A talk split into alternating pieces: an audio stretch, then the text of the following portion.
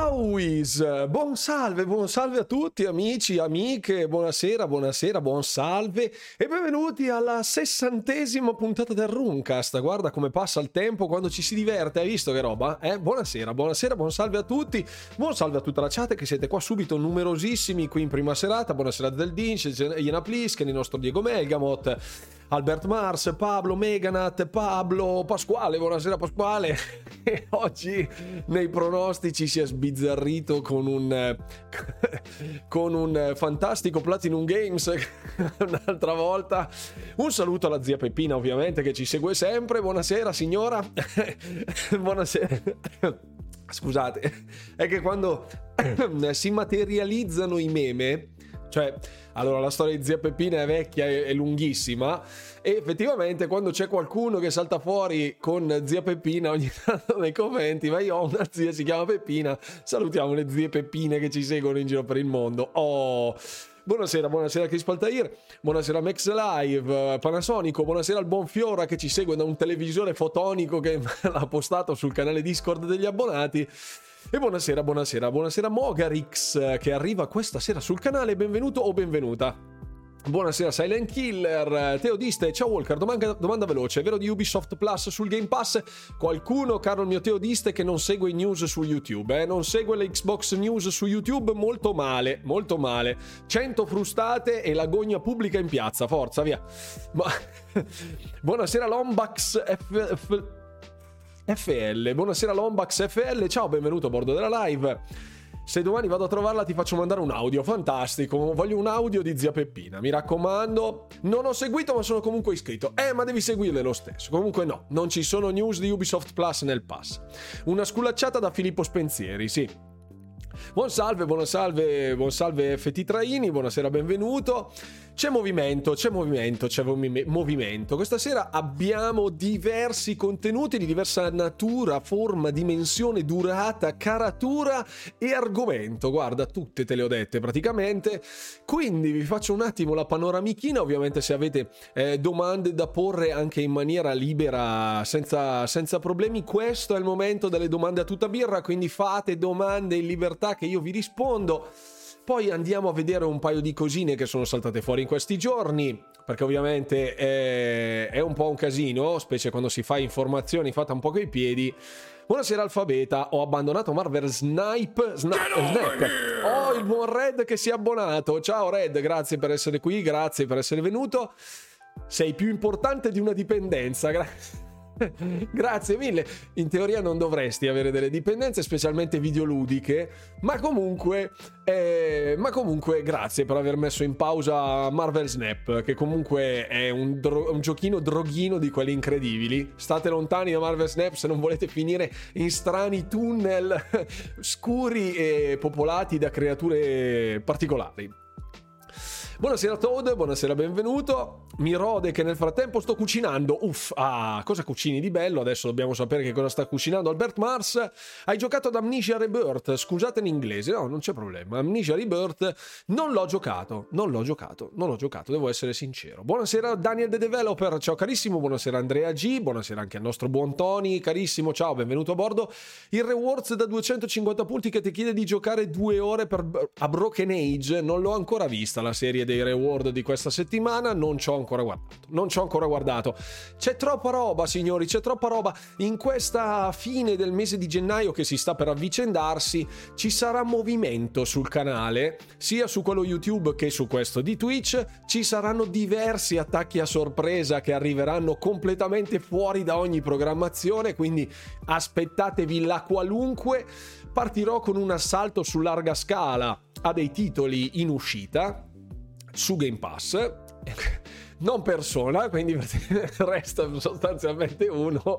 Quindi sì, sarò su Monster Hunter Rise perché dovrei avere la possibilità di riuscire a mettere le manazze sopra Monster Hunter Rise grazie ad alcuni presso Capcom, quindi potrebbe essere una cosa interessante in modo da poter creare dei contenuti già pronti, belli e fatti e vederci in live un approccio completamente da turbo nabbo perché l'ho visto giocare spesso e volentieri anche da degli amici amici, da delle amiche, specialmente Valentina che è super pro di, di Monster Hunter Rise.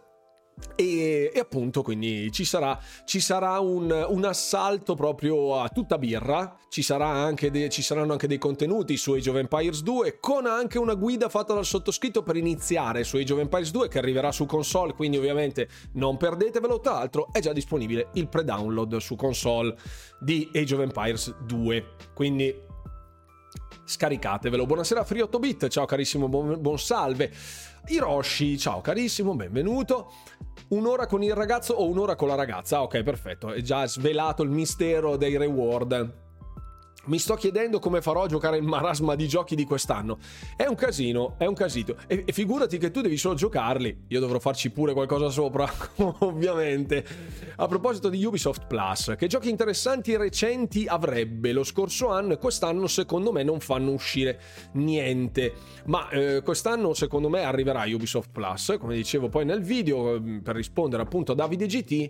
Ci sono titoli interessanti su Ubisoft Plus, eh, dipende se effettivamente ci saranno dei benefit per, per poter metterci le manazze sopra anche in via a prezzo ridotto magari con delle convenzioni di Game Pass di, eh, con Game Pass. Ma ne parleremo a fine serata quando chiederò i vostri pronostici per il 2023 perché ho fatto il video uno dei due video eh, che vi avevo promesso. Il primo erano i pronostici appunto per il 2023, che è quest'anno, perché quanti di voi stanno ancora firmando dei documenti con 2022? Eccolo, perfetto.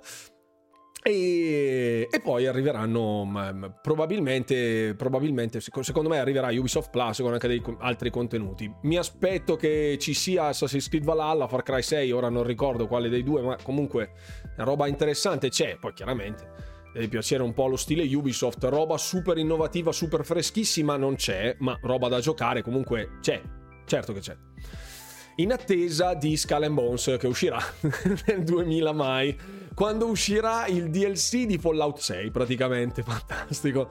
Il primo YouTube che passa dice che Starfield arriva dopo giugno le testate italiane Starfield verrà rimandato ma bruciassero tutti. Sono d'accordo Daniel The Developer tra l'altro ehm, volevo parlarvi anche un po' di questo rumor che è stato sparato e poi è stato un po' ritratto se vogliamo. Quindi come avevamo visto anche sul sito ufficiale del support di Bethesda era stata aggiornata l'informazione che sarebbe arrivato entro la prima metà dell'anno quindi fino al eh, 31 30 novembre con aprile giugno e settembre quindi 30 entro il 30 novembre ci sarà 30 giugno ci sarà l'uscita di Starfield stando a quanto è stato comunicato quindi ecco, Master Chief contro Kratos, chi vince? Bah, eh, sopra i 4 metri, tecnicamente un'arma da fuoco, puoi essere anche Bruce Lee che vinci l'arma da fuoco, quindi Master Chief, magari a contatto, insomma, non, non, sarei proprio così sereno a vedermela con Kratos. Comunque, eh, si può, si può fare un sondaggio.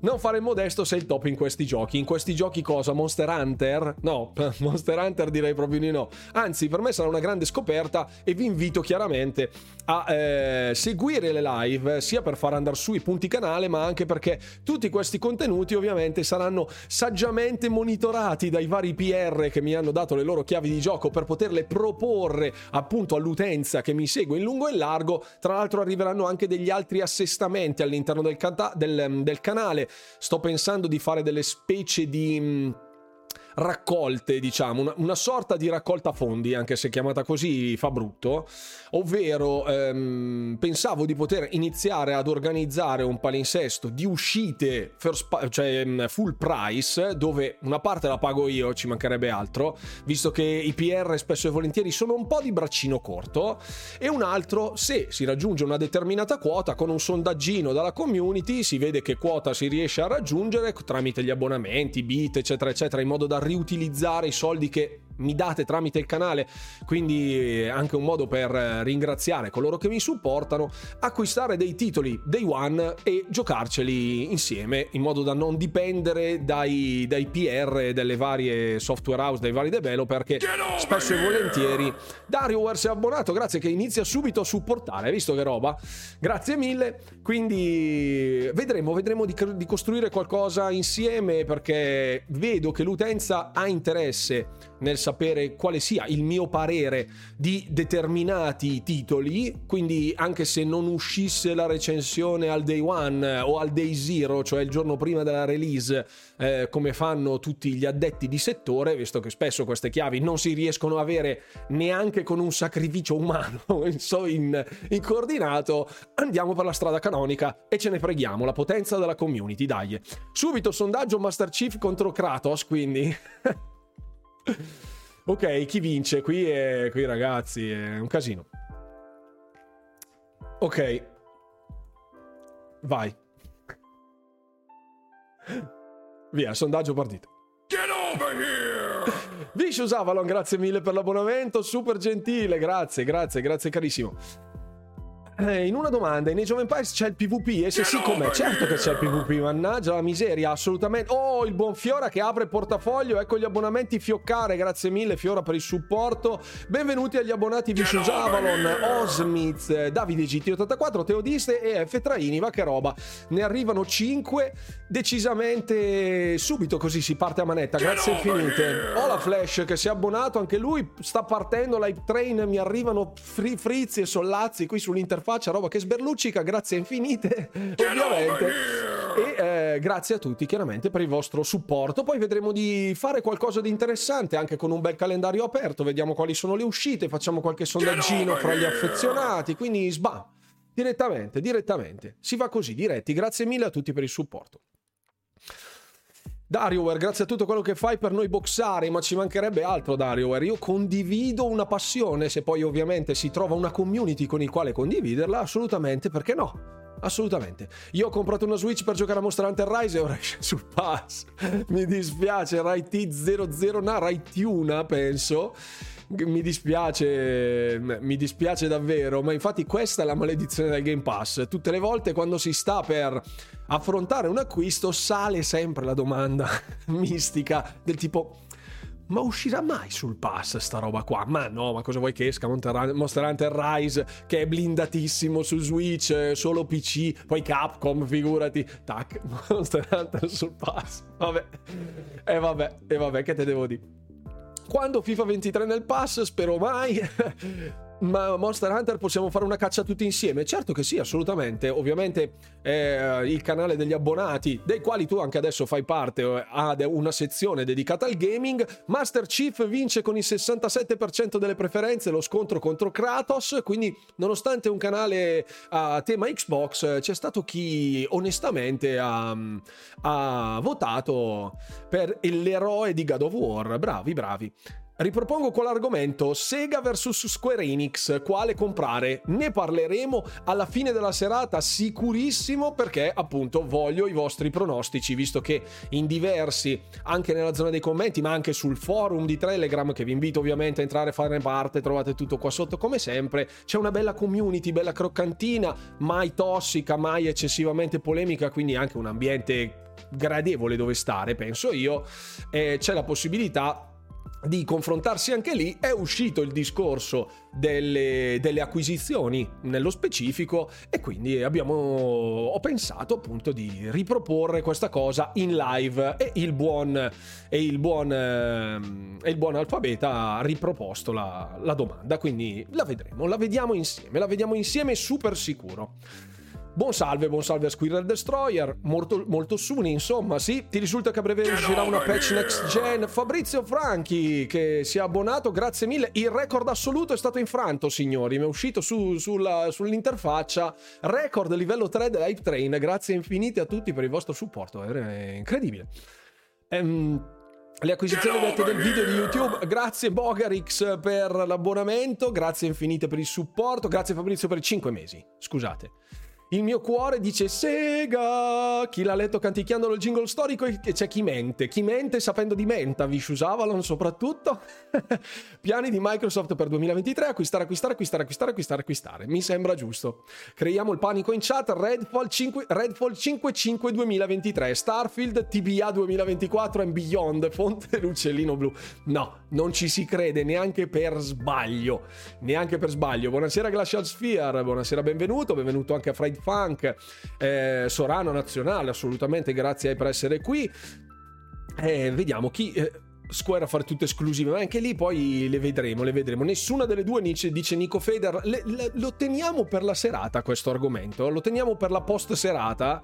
Prima volevo fare un paio di informazioni, visto che secondo me c'è roba di cui parlare, discutere, dibattere quantomeno, visto e soprattutto che l'informazione ultimamente latita un po' dal livello qualit- quantitativo ce n'è a bizzeffe, qualitativo decisamente molto più basso. Microsoft acquista me, sono economico, Vicious Avalon mettiti in coda perché io vorrei essere acquistato da Microsoft, grazie per una pioggia di bit, che cosa sta succedendo stasera, porca miseria, grazie mille ai 200 bit di Fiora e ai 300 bit di Andrea G, ma va che è una roba incredibile, grazie mille a tutti per il supporto, è una cosa...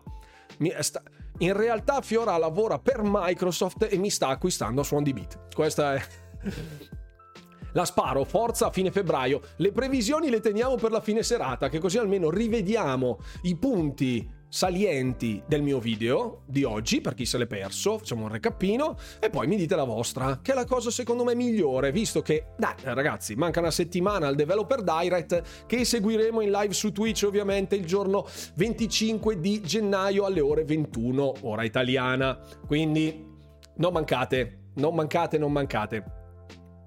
Non scherziamo se Starfield ha oh, raggiunto nuovi livelli di supporto. Grazie mille per aver infranto il record assoluto. Abbiamo sbloccato un emoticon di Hype Train livello 2. Va che roba. Ciuf ciuf, perfetto, grazie mille. grazie, grazie, grazie davvero per il supporto fotonico. Grazie infinite. Non scherziamo, se Starfield esce anche solo un secondo dopo le 24 del 30 giugno, Microsoft deve andare a nascondersi. Infatti, attenzione perché lì davvero le sono parole pesantissime che sono state spese, poi ritrattate, quindi ocio, come si dice dalle mie parti, fa ballare fai ballare l'occhio, mi raccomando. Sono due anni che pensavo a chi fare l'abbonamento Prime e alla fine mi sono iscritto a Twitch solo per sostenere il progetto. Grazie mille Mogarix, allora grazie infinite per l'abbonamento. Mi fa molto piacere essere stato così eletto all'interno del palmarès delle tue scelte. Grazie infinite. Buonasera Simo Price. Fatto screen del tuo commento, perfetto, che attenzione qua cominciano le robe strane. Per me Microsoft acquisterà Ubisoft prima o poi. Parleremo anche di Ubisoft in questa serata perché ci sono stati degli aggiornamenti non belli. Ve lo dico subito, non belli. Non tanto per le prossime uscite, che poi alla fine si stava aspettando, fra virgolette, Skull Bones e compagnia bella aggiornamenti non belli dal punto di vista aziendale. Molto male, molto molto male. Non vedo l'ora di avere delle date certe per tutta la line-up del 2023, così le, tetta- le, testate, stavo per dire le tettate, si annichiliscono. Salutiamo Maurizio Costanzo che ci segue sempre, che è campione indiscusso di Redfall, perché non può essere morso sul collo dai vampiri. Ma comunque... ma comunque... Ehm, eh, buona... Scusate, questa era... ce l'avevo lì. Secondo me Sony si lancia su Ubisoft come una bestia assetata di sangue. Non credo, non credo. In questo momento Ubisoft ha già dato una bella botta alle spese, poi sicuramente dovrà pagare delle clausole di, di, esclusività, di esclusività gigantesche per tenere i prodotti di Square Enix all'interno del suo mondo e quindi Cosa stavi dicendo di negativo per le uscite? Che mia sorella mi ha distratto. Per le, le us- non per le uscite di Ubisoft, ma per Ubisoft in generale. Per Ubisoft in generale, alfabeta. Giochi Ubisoft che sto aspre- aspettando: Project U, Project Q, il videogioco per World di Star Wars, Avatar, Avatar e il nuovo The Division. Nessuno dei quali, ovviamente, si hanno. Nessuno, nessuno di questi titoli è nel radar in questo momento. Quindi, ehi, ehi, ehi, stasera siamo presenti. Cap, ciao Fabio Laspo, benvenuto sulla live.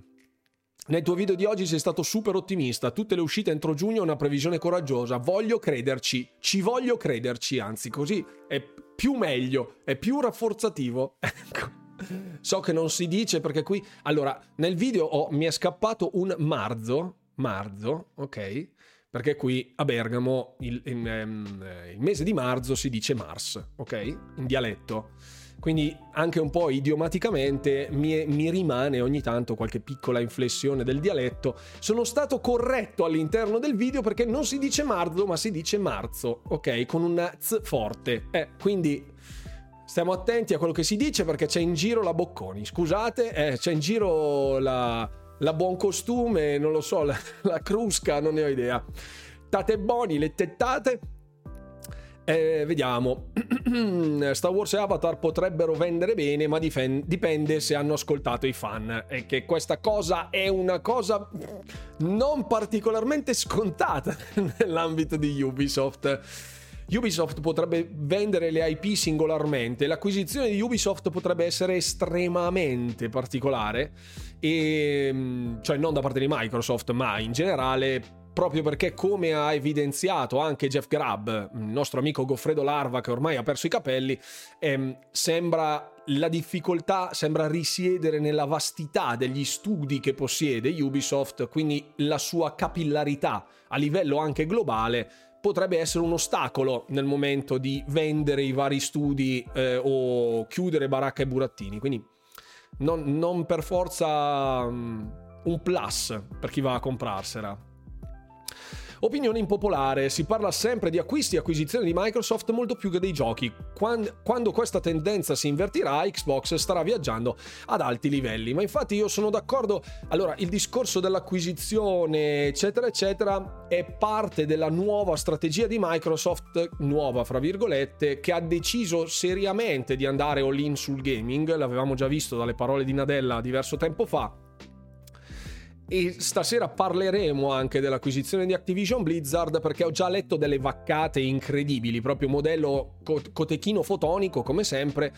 E ehm, conviene fare un attimo il punto su un articolo pubblicato da Reuters in merito alle perplessità che ha espresso l'Unione Europea proprio sul, sull'acquisizione da parte di Microsoft, che però in realtà non è proprio come l'hanno messa loro. E infatti andremo a vedere insieme un po' di cosa parla l'articolo e di che cosa si tratta in soldoni, perché come sapete la news spesso viene eh, ne viene preso il cuore, levato sostanzialmente tutto il contesto, viene rimpastata, rimodulata con um, metodi più ammiccanti, seducenti per invogliarvi al click e poi la vera informazione sostanzialmente va perdendosi.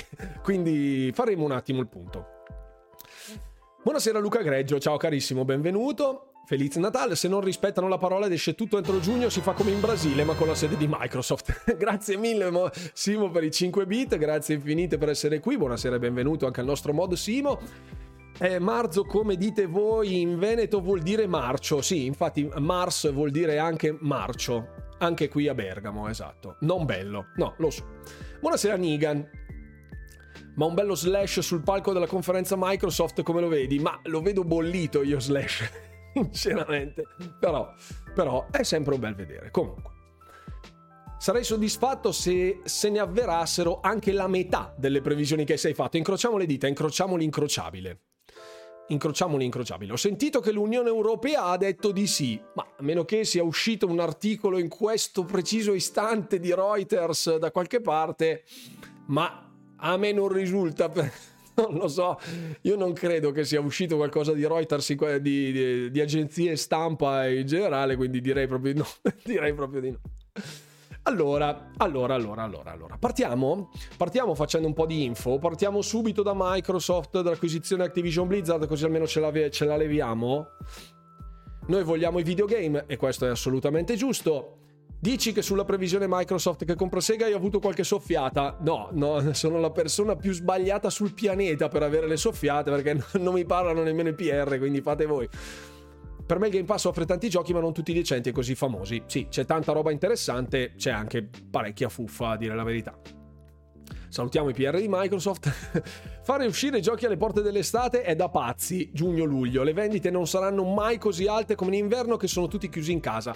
E sì, ma anche no, nel senso che anche a ridosso dell'inverno Diciamo che le fasi migliori dove lanciare i giochi, almeno da un punto di vista statistico banalmente, dovrebbero essere in quel di aprile, ok? Marzo, aprile, maggio, ecco, quel trittico di mesi, e poi il periodo di ottobre, se, fine settembre, inizio ottobre, ma fine settembre, ottobre, massimo inizio novembre, basta, proprio per stare lontani dalle feste. Quello è giusto, però maggio secondo me è ancora una buona finestra di lancio per i titoli. Si è ancora in primavera, ragazzi, cioè va bene che poi la gente va in ferie, però miseria andassi fe- in ferie a maggio e tornassi a settembre, sarei lo youtuber più riposato del pianeta, pensa un po'.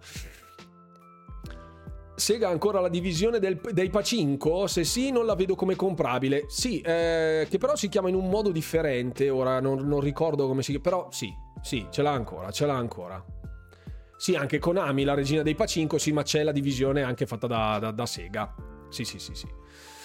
Ok, di Quantum Break che ne pensi? Parleremo anche di Quantum Break, visto che si è mosso internet anche di quello. C'ho già qua tutte le schede, guarda, tutte ce le ho già qua.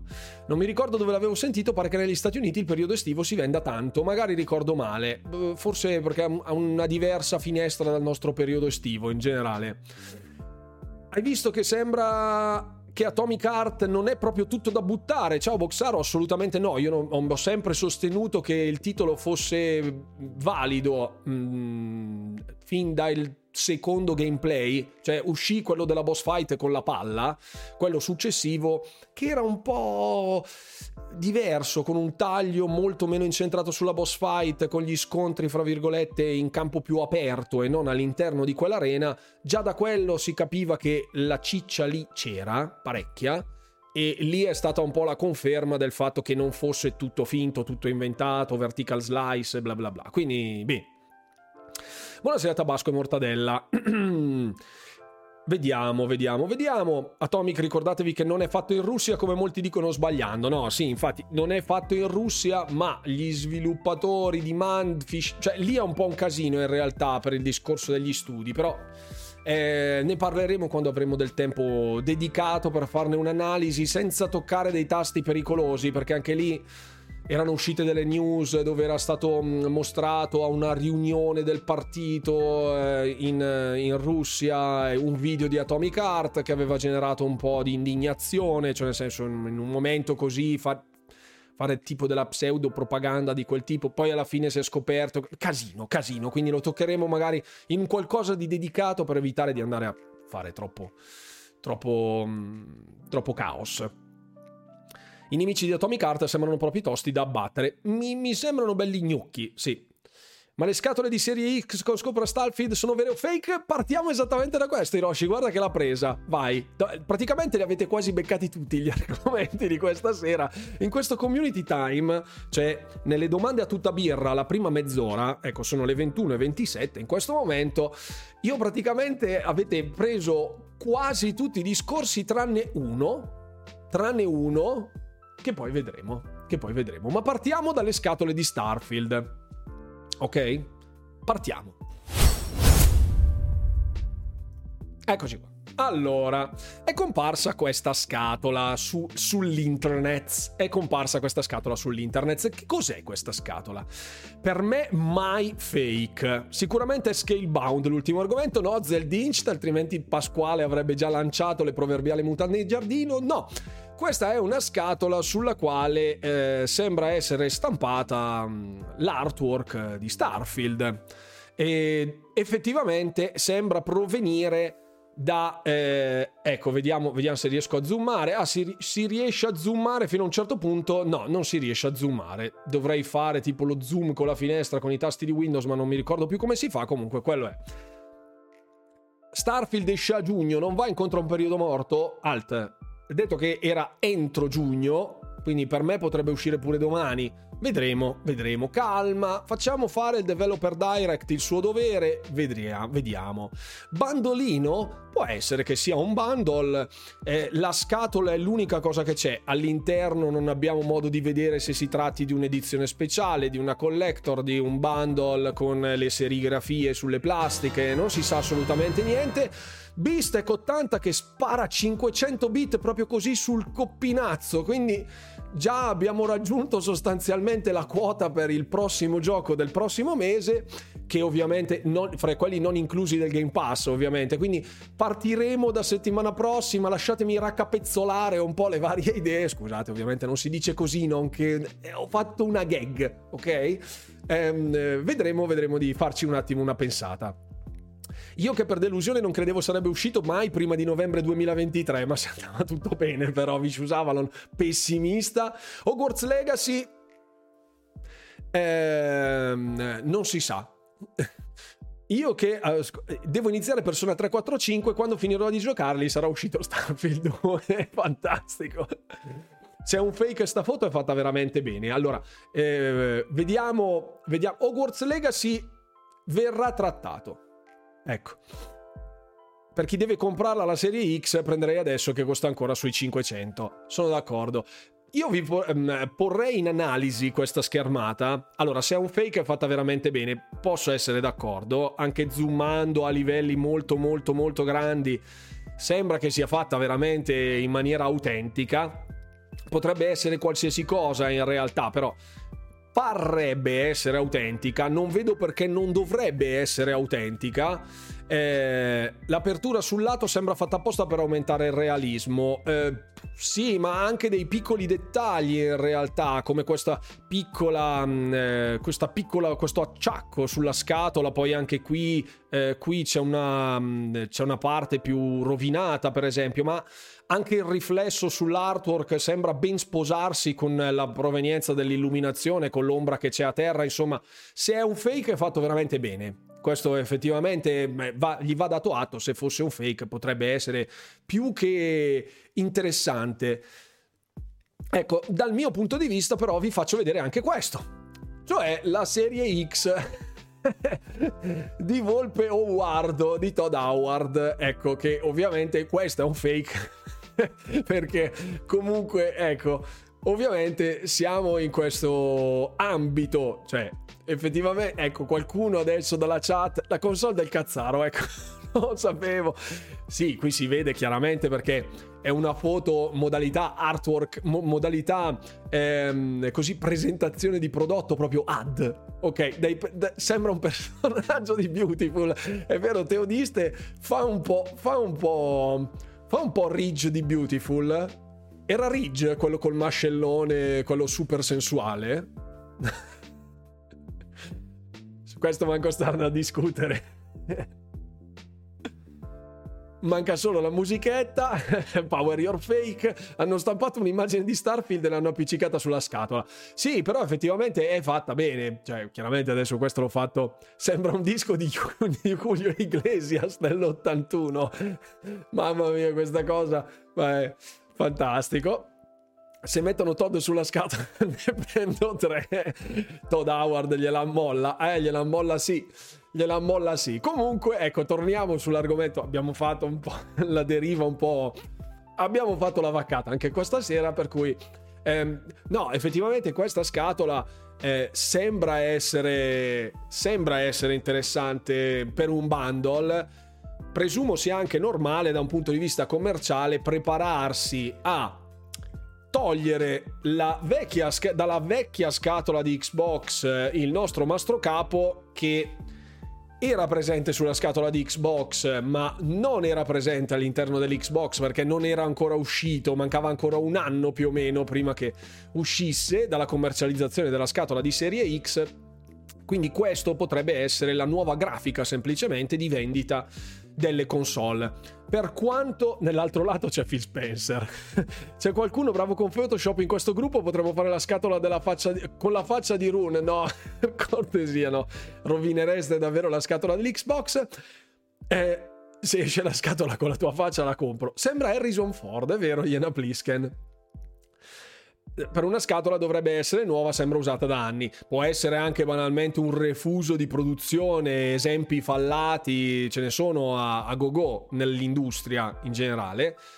Però effettivamente non, nu- non, ci sarebbe comunque nulla di anomalo nella produzione di una scatola oggi per la release di Starfield, ovvero sappiamo benissimo che da un punto di vista di marketing proprio commerciale Microsoft e Xbox nella fattispecie stiano spingendo a tutta birra su Starfield e si stiano, fra virgolette, cercando di superare i titoli usciti in passato e cercando un po' anche di nascondere la proverbiale polvere sotto lo zerbino, perché in effetti Halo non ha fatto una bellissima fine purtroppo. Eh, si presume che ci siano altre cose molto interessanti in lavorazione, magari ve ne parlerò nel video di domenica, è sempre polemica, però in questo momento il cavallo da traino è senz'altro Starfield.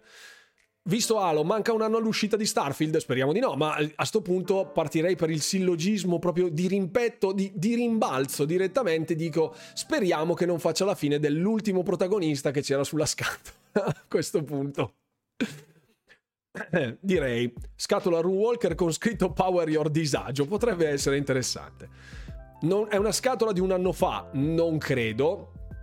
Non credo è abbastanza comune che a ridosso dei periodi antecedenti alla release di uno dei titoli prioritari si inizi a fare del marketing, della produzione di oggetti di marketing, scatole, eccetera, eccetera, che devono essere riempite con delle serie X, eh, imballate, spedite, trasportate e esposte ai vari, ai vari rivenditori oltre che commercializzate tramite i pre-order eh, su internet, nei siti ufficiali e quant'altro. Quindi è effettivamente qualcosa che compatibilmente con le date di rilascio che ci aspettiamo, ovvero la, entro la fine della prima metà del 2023, quindi entro i prossimi 5 mesi sostanzialmente, Starfield sarà sugli scaffali di chiunque, sarà nelle case di chiunque, ovviamente possederà uh, una, un, un Game Pass oppure avrà acquistato insomma il titolo.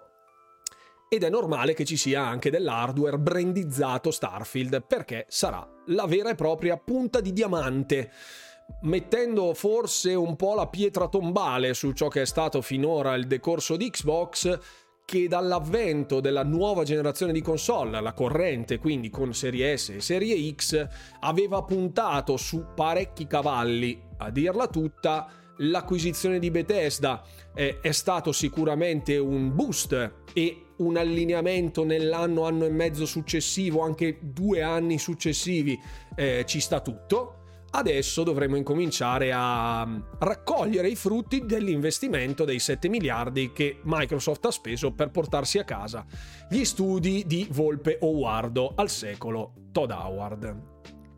Buonasera, lascia passare. Mastro Rune, bello il video, buonasera. Il tizio ha fatto almeno due errori. Uno, Activision non verrà acquisita e due, Starfield esce solo con Final Fantasy XVI. Ah, quindi ne parliamo alla fine della serata, che così almeno ci sono tante idee che frullano all'interno della, della community. Questa sera ho visto che c'è già del disagio palpabile. Eh? Vedo che c'è già un, un, certo interesse nel discorso dei pronostici. Prima facciamo un po' di informazione, facciamo un po' di colloquio con le news che mi sono portato appresso. Troverete magari un'indagine ulteriore nel video domenicale, insomma, tutte cose come sempre.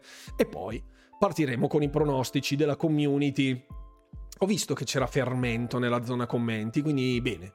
L'uscita di Starfield era prevista per novembre 2022, per posticipare così tanto l'uscita doveva avere grossi problemi, o no? Sì, Davide, ma in effetti, allora, mh, mm, la data venne diffusa ancora nel 2021, un anno prima della, della, dell'ipotetico lancio del 22 11, dell'11 11 22. Dal mio punto di vista, la sparata dell'inchiostro, la, la, la, scritto a penna e tutte quelle robe lì, era per un discorso di, di, ferma convinzione che il prodotto potesse andare. Perché un po' secondo me hanno, non dico paura, ma senza avere proprio le spalle coperte a 360 gradi, avevano forse paura di esporsi una volta subentrati, una volta entrati nella scuderia di Microsoft? E forse anche, forse tutto è un, è un forse tutto perché io chiaramente non lo so, forse anche con un desiderio di innalzare il titolo a dei livelli qualitativi ottimi anche appunto per la dipartita di Halo Infinite che probabilmente era già nell'aria perché ricordiamoci che il rinvio avvenne in quel di maggio del 2022 mm, due mesi e mezzo dopo Bonnie Ross lascia il team di 343 e i problemi di Halo Infinite erano già presenti da diversi mesi.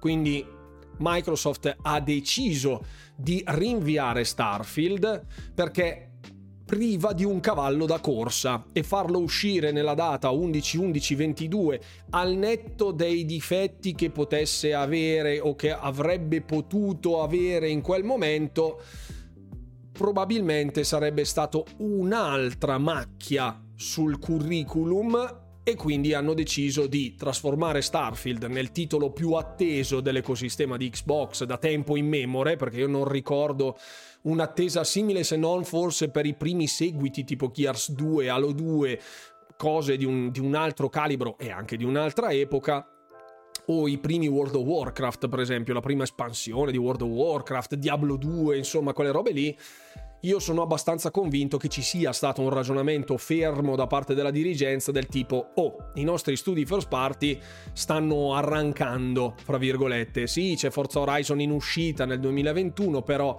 Halo non sta andando bene, abbiamo problemi con la pipeline dei titoli, ehm, non ci sono grossi titoli in uscita, tutti gli studi stanno lavorando, ci serve una bomba e la bomba deve essere una turbo bomba. Quindi hanno deciso di tirare il freno a mano, banalmente, e quindi è andato tutto forse in questa direzione, più optando verso la qualità anziché la promessa dell'uscita dell'11-11-22. E io sono super d'accordo con questa cosa, purché, purché ora le date vengano mantenute e il titolo sia di qualità. Cioè, se esce una mezza zozzeria, calcolando che sarebbe dovuto uscire tre mesi fa e non sappiamo ancora quando uscirà con 5 mesi davanti a noi e un enorme punto di domanda, e sarebbe veramente inaccettabile in questo stadio avere un titolo mediocre o fallato, robe del genere. Eh? Anche il solito discorso che io continuo a perorare del tipo, eh vabbè, ma i giochi Bethesda, bla bla bla, hanno sempre quella roba lì. Ricordiamoci che parliamo di un open world le cui variabili sono enormi e in moltissimi open world anche dall'ambito dello sviluppo dei titoli. Qui abbiamo anche all'interno della community Hero Walker abbiamo anche degli sviluppatori. Eh, sono più che certo che in un ambito, in un ambiente di gioco così ricco di variabili, di aspetti, di mh, mm, eventi che mutano il corso della storia e perché no del gameplay in sé per sé, avere dei bug non dico sia fisiologico, ma è statisticamente probabile L'importante è che non siano delle robe allucinanti. Ecco. Quindi, quindi ecco. L'errore è stato di voler dare una data così tanto in anticipo, dice Red, un anno e mezzo prima non succede mai. Sì, è stato un lancio veramente molto per di più solamente per cavalcare una ricorrenza. Sì, che poi alla fine l'11-11-11 era quello di, di Skyrim, l'11-11-22 era bello, ma a sto punto fai 11-11, due punti di domanda, no? Che, almeno ti salvi. Aveva detto che era scritto sulla pietra la data. Sì, aveva, no, che l'aveva detto che era scritto con l'inchiostro in un'intervista con, eh, con IGN, con IGN, che trovate in giro da qualche parte, comunque si trova quella roba lì. Se doveva uscire come Cyberpunk, meglio che hanno deciso per il 2023, questo sicuramente. non cambia niente, non sono i sei mesi di differenza a sistemare le cose. Senz'altro il discorso dei sei mesi non permette di sconvolgere un titolo che sta in piedi con lo sputo, ma a livello di polishing, di finitura, sei mesi comunque fanno qualcosa. Alt, sei mesi, alta moment. Perché il rinvio è stato fatto a maggio e doveva essere l'uscita a novembre. Un conto è sapere di avere quattro mesi per um, ottimizzare un titolo, cioè maggio-novembre, scusate, non quattro mesi, pardon, cinque mesi circa dall'annuncio del rinvio. Un conto era sapere di avere cinque mesi per finalizzare a 360 gradi un titolo, pulirlo, lucidarlo, spedirlo, eccetera, eccetera. E un altro conto è dire, ok, abbiamo un anno. Ragioni con un'organizzazione anche operativa all'interno dello staff in maniera differente, cioè con dei problemi magari...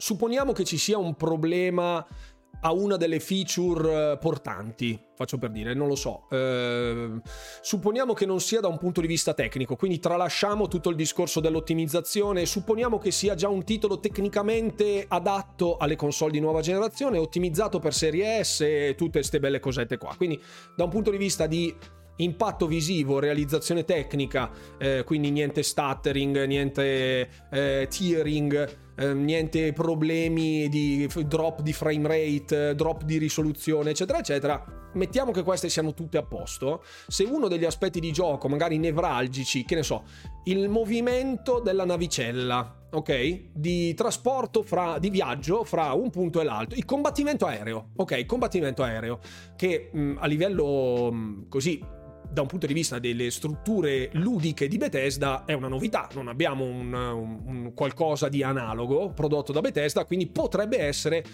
una cosa uscita dal nulla, no?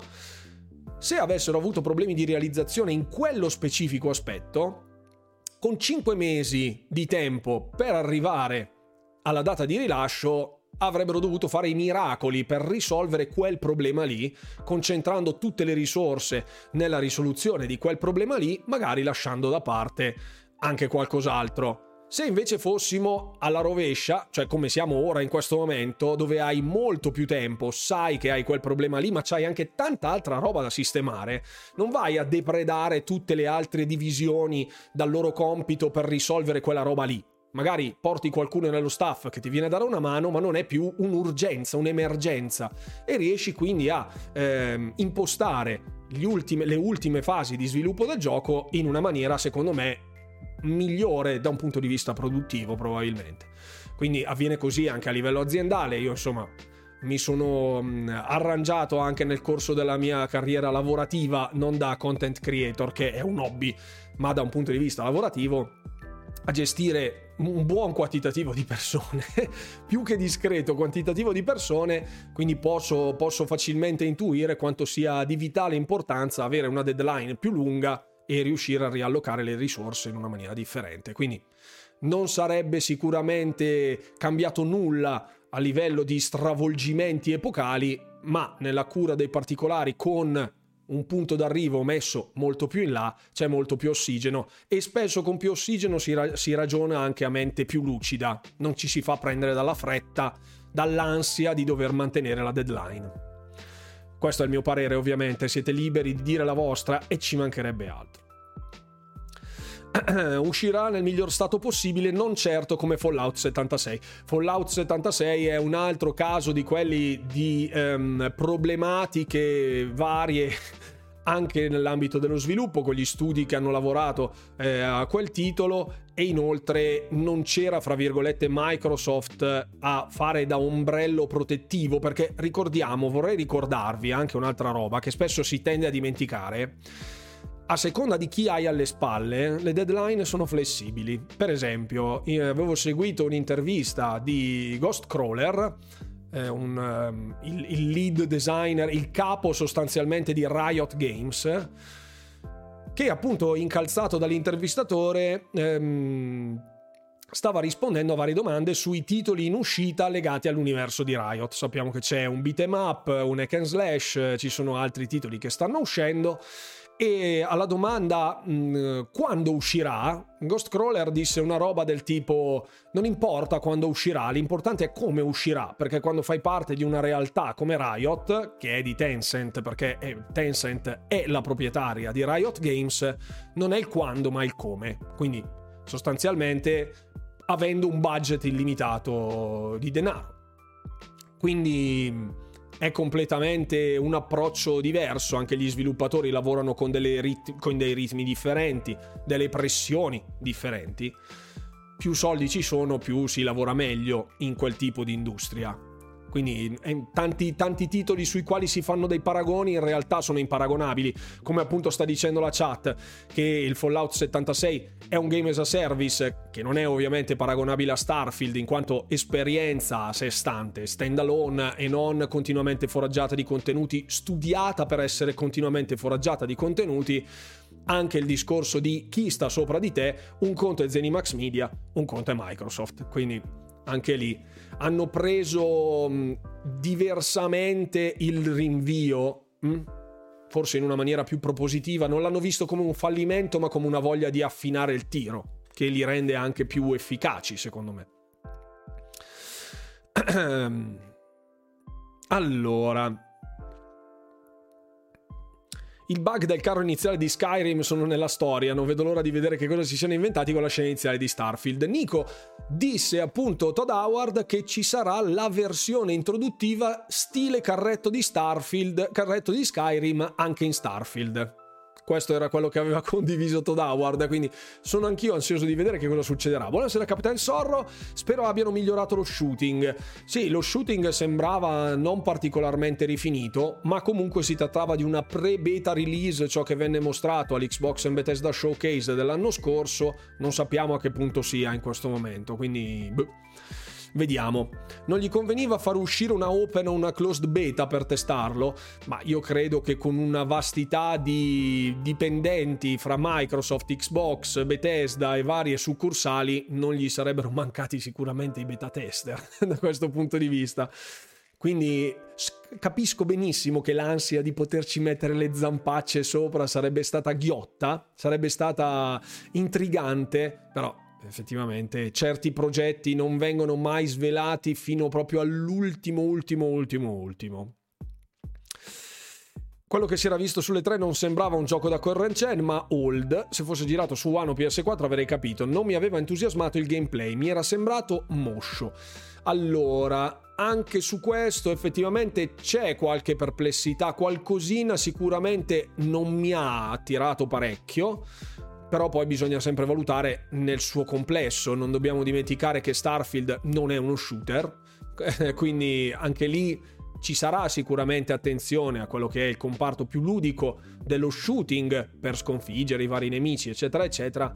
Parliamo anche di un gioco di ruolo di un certo tipo, cioè come paragonare il combat system di The Witcher 3 con quello di un, uh, non lo so, di un Souls, non lo so, io non sono un grande estimatore dei Souls-like, quindi non posso fare un termine di paragone, ma in qualità di hack and slash e di giocatore di The Witcher 3, il combat system di The Witcher 3 non è che sia proprio super mega rifinito, perché è un gioco di ruolo con alcuni elementi di hack and slash, tra i quali ovviamente il combattimento che non è proprio eccellente. Ecco, però si difende. Non mi aspetto lo shooting di Doom su Starfield, ok? Perché vorrebbe dire fare un FPS, uno shooter puro e non un RPG. Mi aspetto che sia un gioco di ruolo, la struttura delle quest sia fatta a dovere, le interazioni con gli NPC, una lore, perché ragazzi, spesso ci dimentichiamo anche questa roba, eh. Voglio, voglio, fare quello che spacca il capello in quattro per un certo senso, per, per un certo motivo.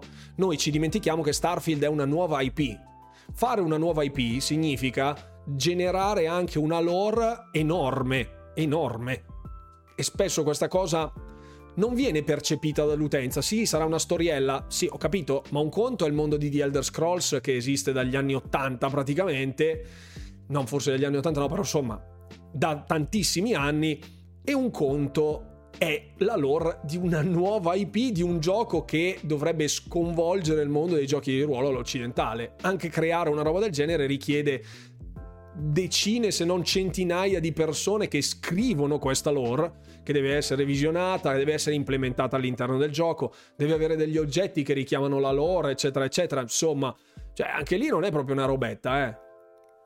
Poi eh, chiaramente c'è c'è per esempio um, un gruppo sicuramente di persone a cui non gliene frega una mazza della lore, ma se voi vi fermaste a guardare, a leggere i libri che trovate su Skyrim, ci sono delle storie divise in vari libri sparse per il mondo di gioco molto interessanti, curiose e anche divertenti alcune.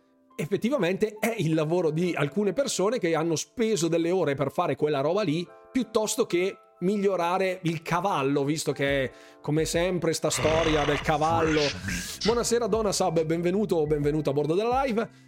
Piuttosto che migliorare il cavallo, faccio per dire, hanno impiegato delle ore per la stesura di uno script, di una lore migliorata. Poi chiaramente non è che uno che fa il narrative director si mette a editare il cavallo, a sistemare il cavallo. Sto ragionando per assurdi, però il monte ore che ci va dentro è diviso su tantissimi aspetti, quindi una, una, un delay di un titolo con una, un delay anche così sostanzioso, potenzialmente appunto di 6-7 mesi, può essere un serio benefit per tutti i reparti, dallo shooting alla lore, allo storytelling, alle interazioni con gli NPC, al volo, all'house building, alla, al base building, insomma può essere qualsiasi cosa. Quindi quello che è stato mostrato è qualcosa. Eh, l'unica cosa che abbiamo visto è quella roba lì, qualcosa. Basta.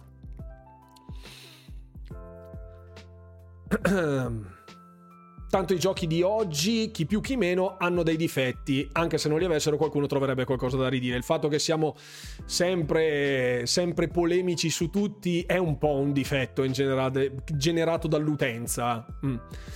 Oggi è così, anche se Starfield uscisse dopo giugno mi roderebbe, ma lo aspetto comunque, lo giocherò. Ho preso la S proprio per Starfield. Benissimo, benissimo Pablo. Perché poi gli studio di Microsoft e Bethesda non utilizzano maggiormente l'Unreal Engine 5 per i first party? Poi sorgono sti problemi come con Fable. Ne abbiamo parlato anche nella scorsa live, Dani.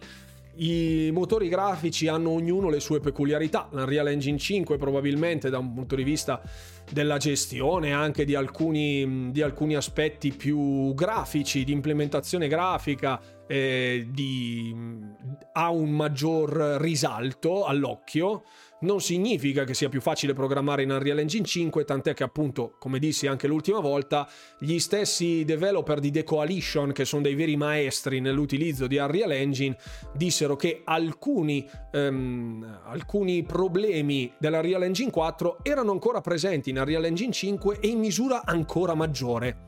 Quindi il fatto che ci sia un Unreal Engine che ormai è sulla bocca di tutti non significa che si debba usare l'Unreal Engine per la qualunque. Quindi eh, il, parlammo proprio dell'engine di Starfield, il Creation Engine, che ha dei benefit per quanto riguarda il comparto più ruolistico e quindi questa cosa probabilmente è stata viene usato per quel motivo lì.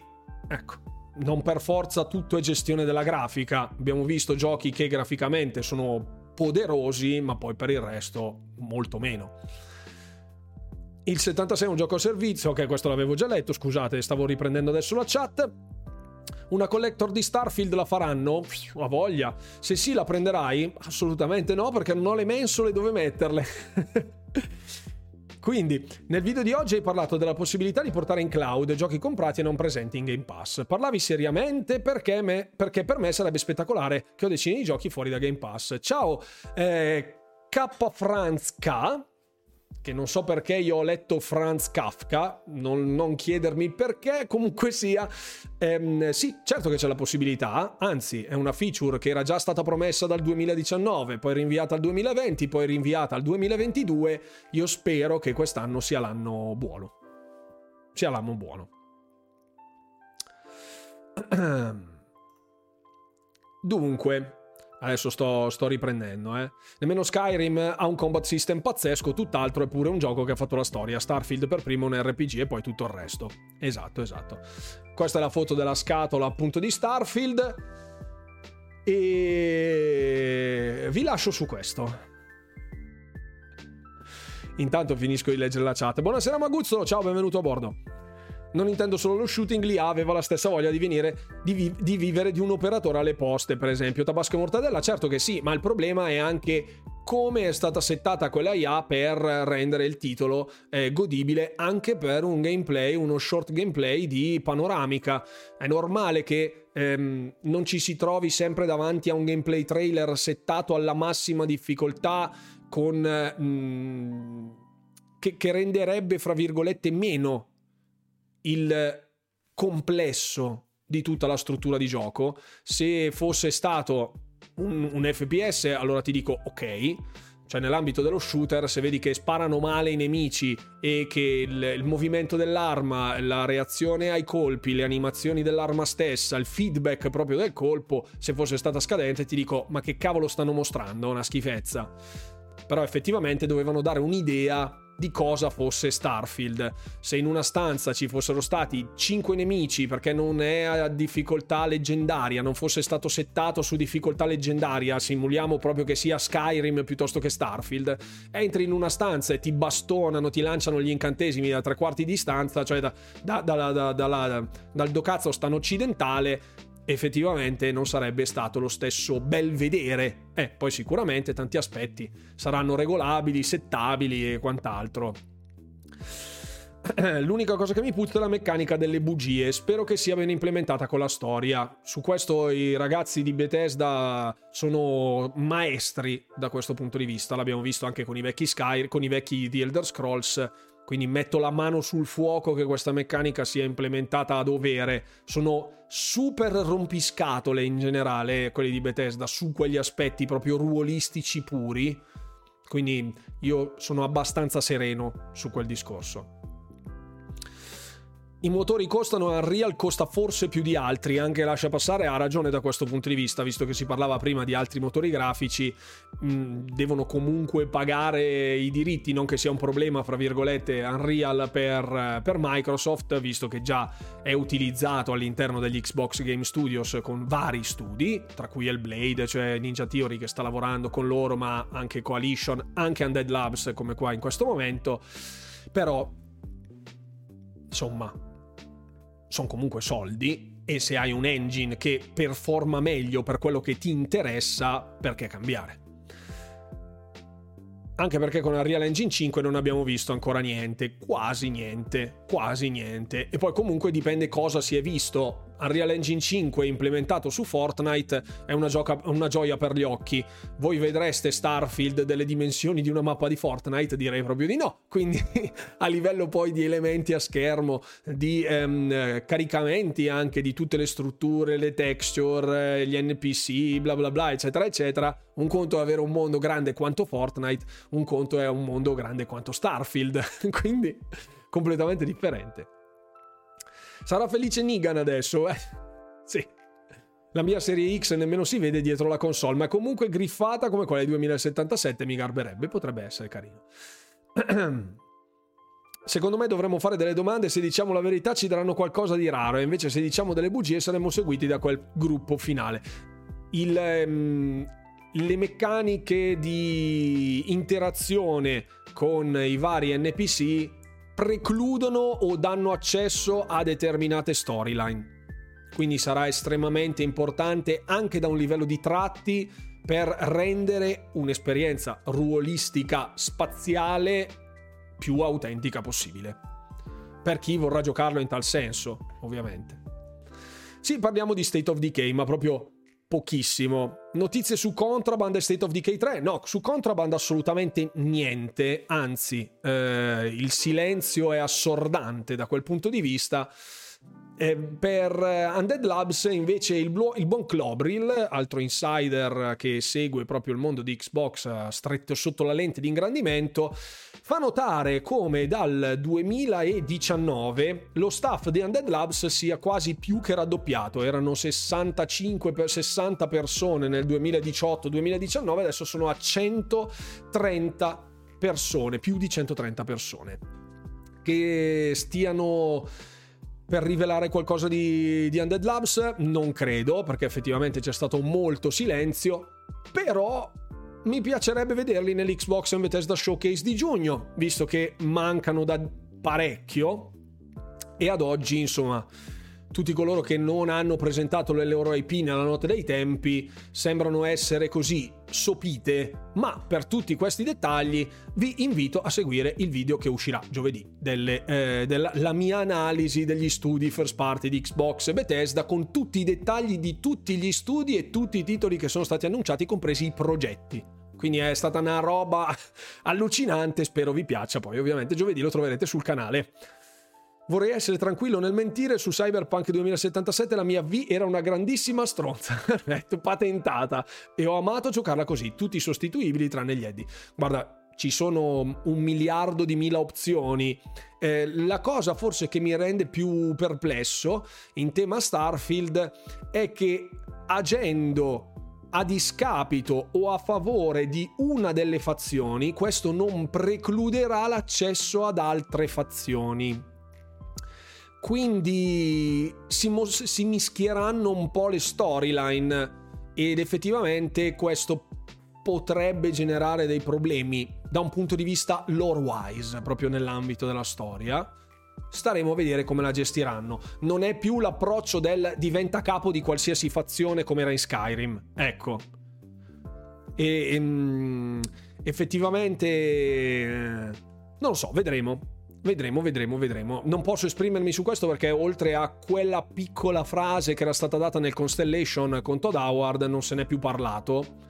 Stiamo a vedere. Comunque, quella roba lì, attenzione.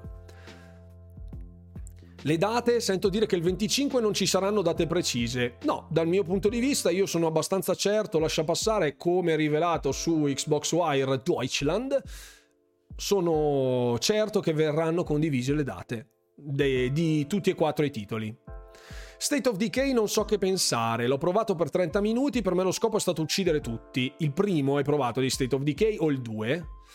Non mi è piaciuto, però chissà, magari il 3 sarà migliore. Il 2 mi dava troppo l'aria di gioco indie. Ah, ok, quindi hai provato il 2. Il 2 è molto divertente, giocato in compagnia, è un po' da cervello in folle e ha delle limitazioni da un punto di vista di gameplay, per la struttura proprio di gameplay, della condivisione del mondo di gioco, che non è proprio entusiasmantissimo, però ehm, è stato fatto un lavoro enorme nel corso degli anni, è ancora supportatissimo, è ancora molto giocato per l'entità del gioco che è, cioè un gioco di zombie con base building e survival che ha perso un po' di fascino nel corso del tempo e quindi speriamo che nel 3 diano proprio la svolta per portare Undead Labs e i lavori di Undead Labs nell'Olimpo videoludico, anche se non so se riusciranno mai ad assurgere all'Olimpo videoludico, comunque, comunque, quella roba lì. Speriamo che si diano da fare per dargli una bella lucidata, perché la, la sostanza c'era, ecco, la forma in alcuni casi era manchevole,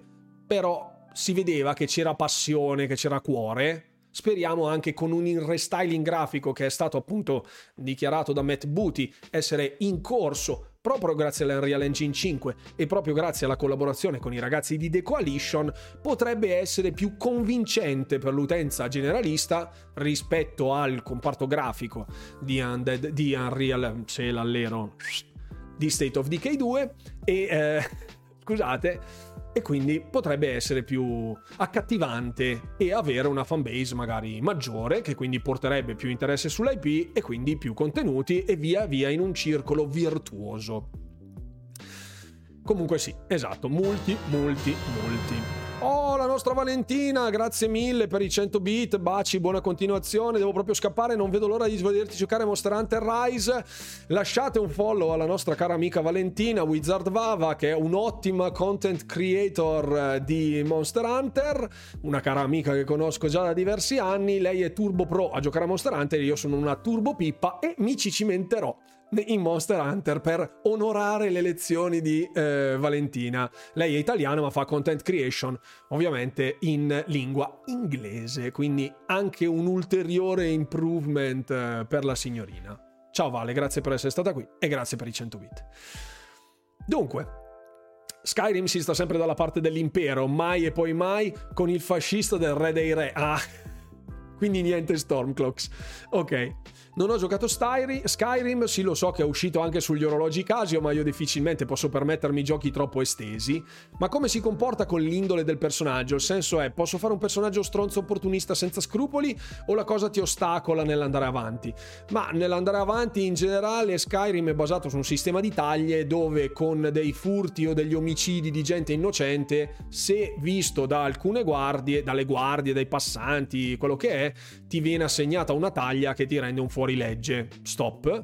Alcune storyline all'interno delle fazioni che compongono il mondo di Skyrim eh, ti danno la possibilità di scegliere dove andare e una esclude l'altra mentre la stragrande maggioranza delle fazioni di Skyrim, senza spoiler chiaramente, ti dà la possibilità di diventare il capo di quella fazione e si può essere capi di più fazioni.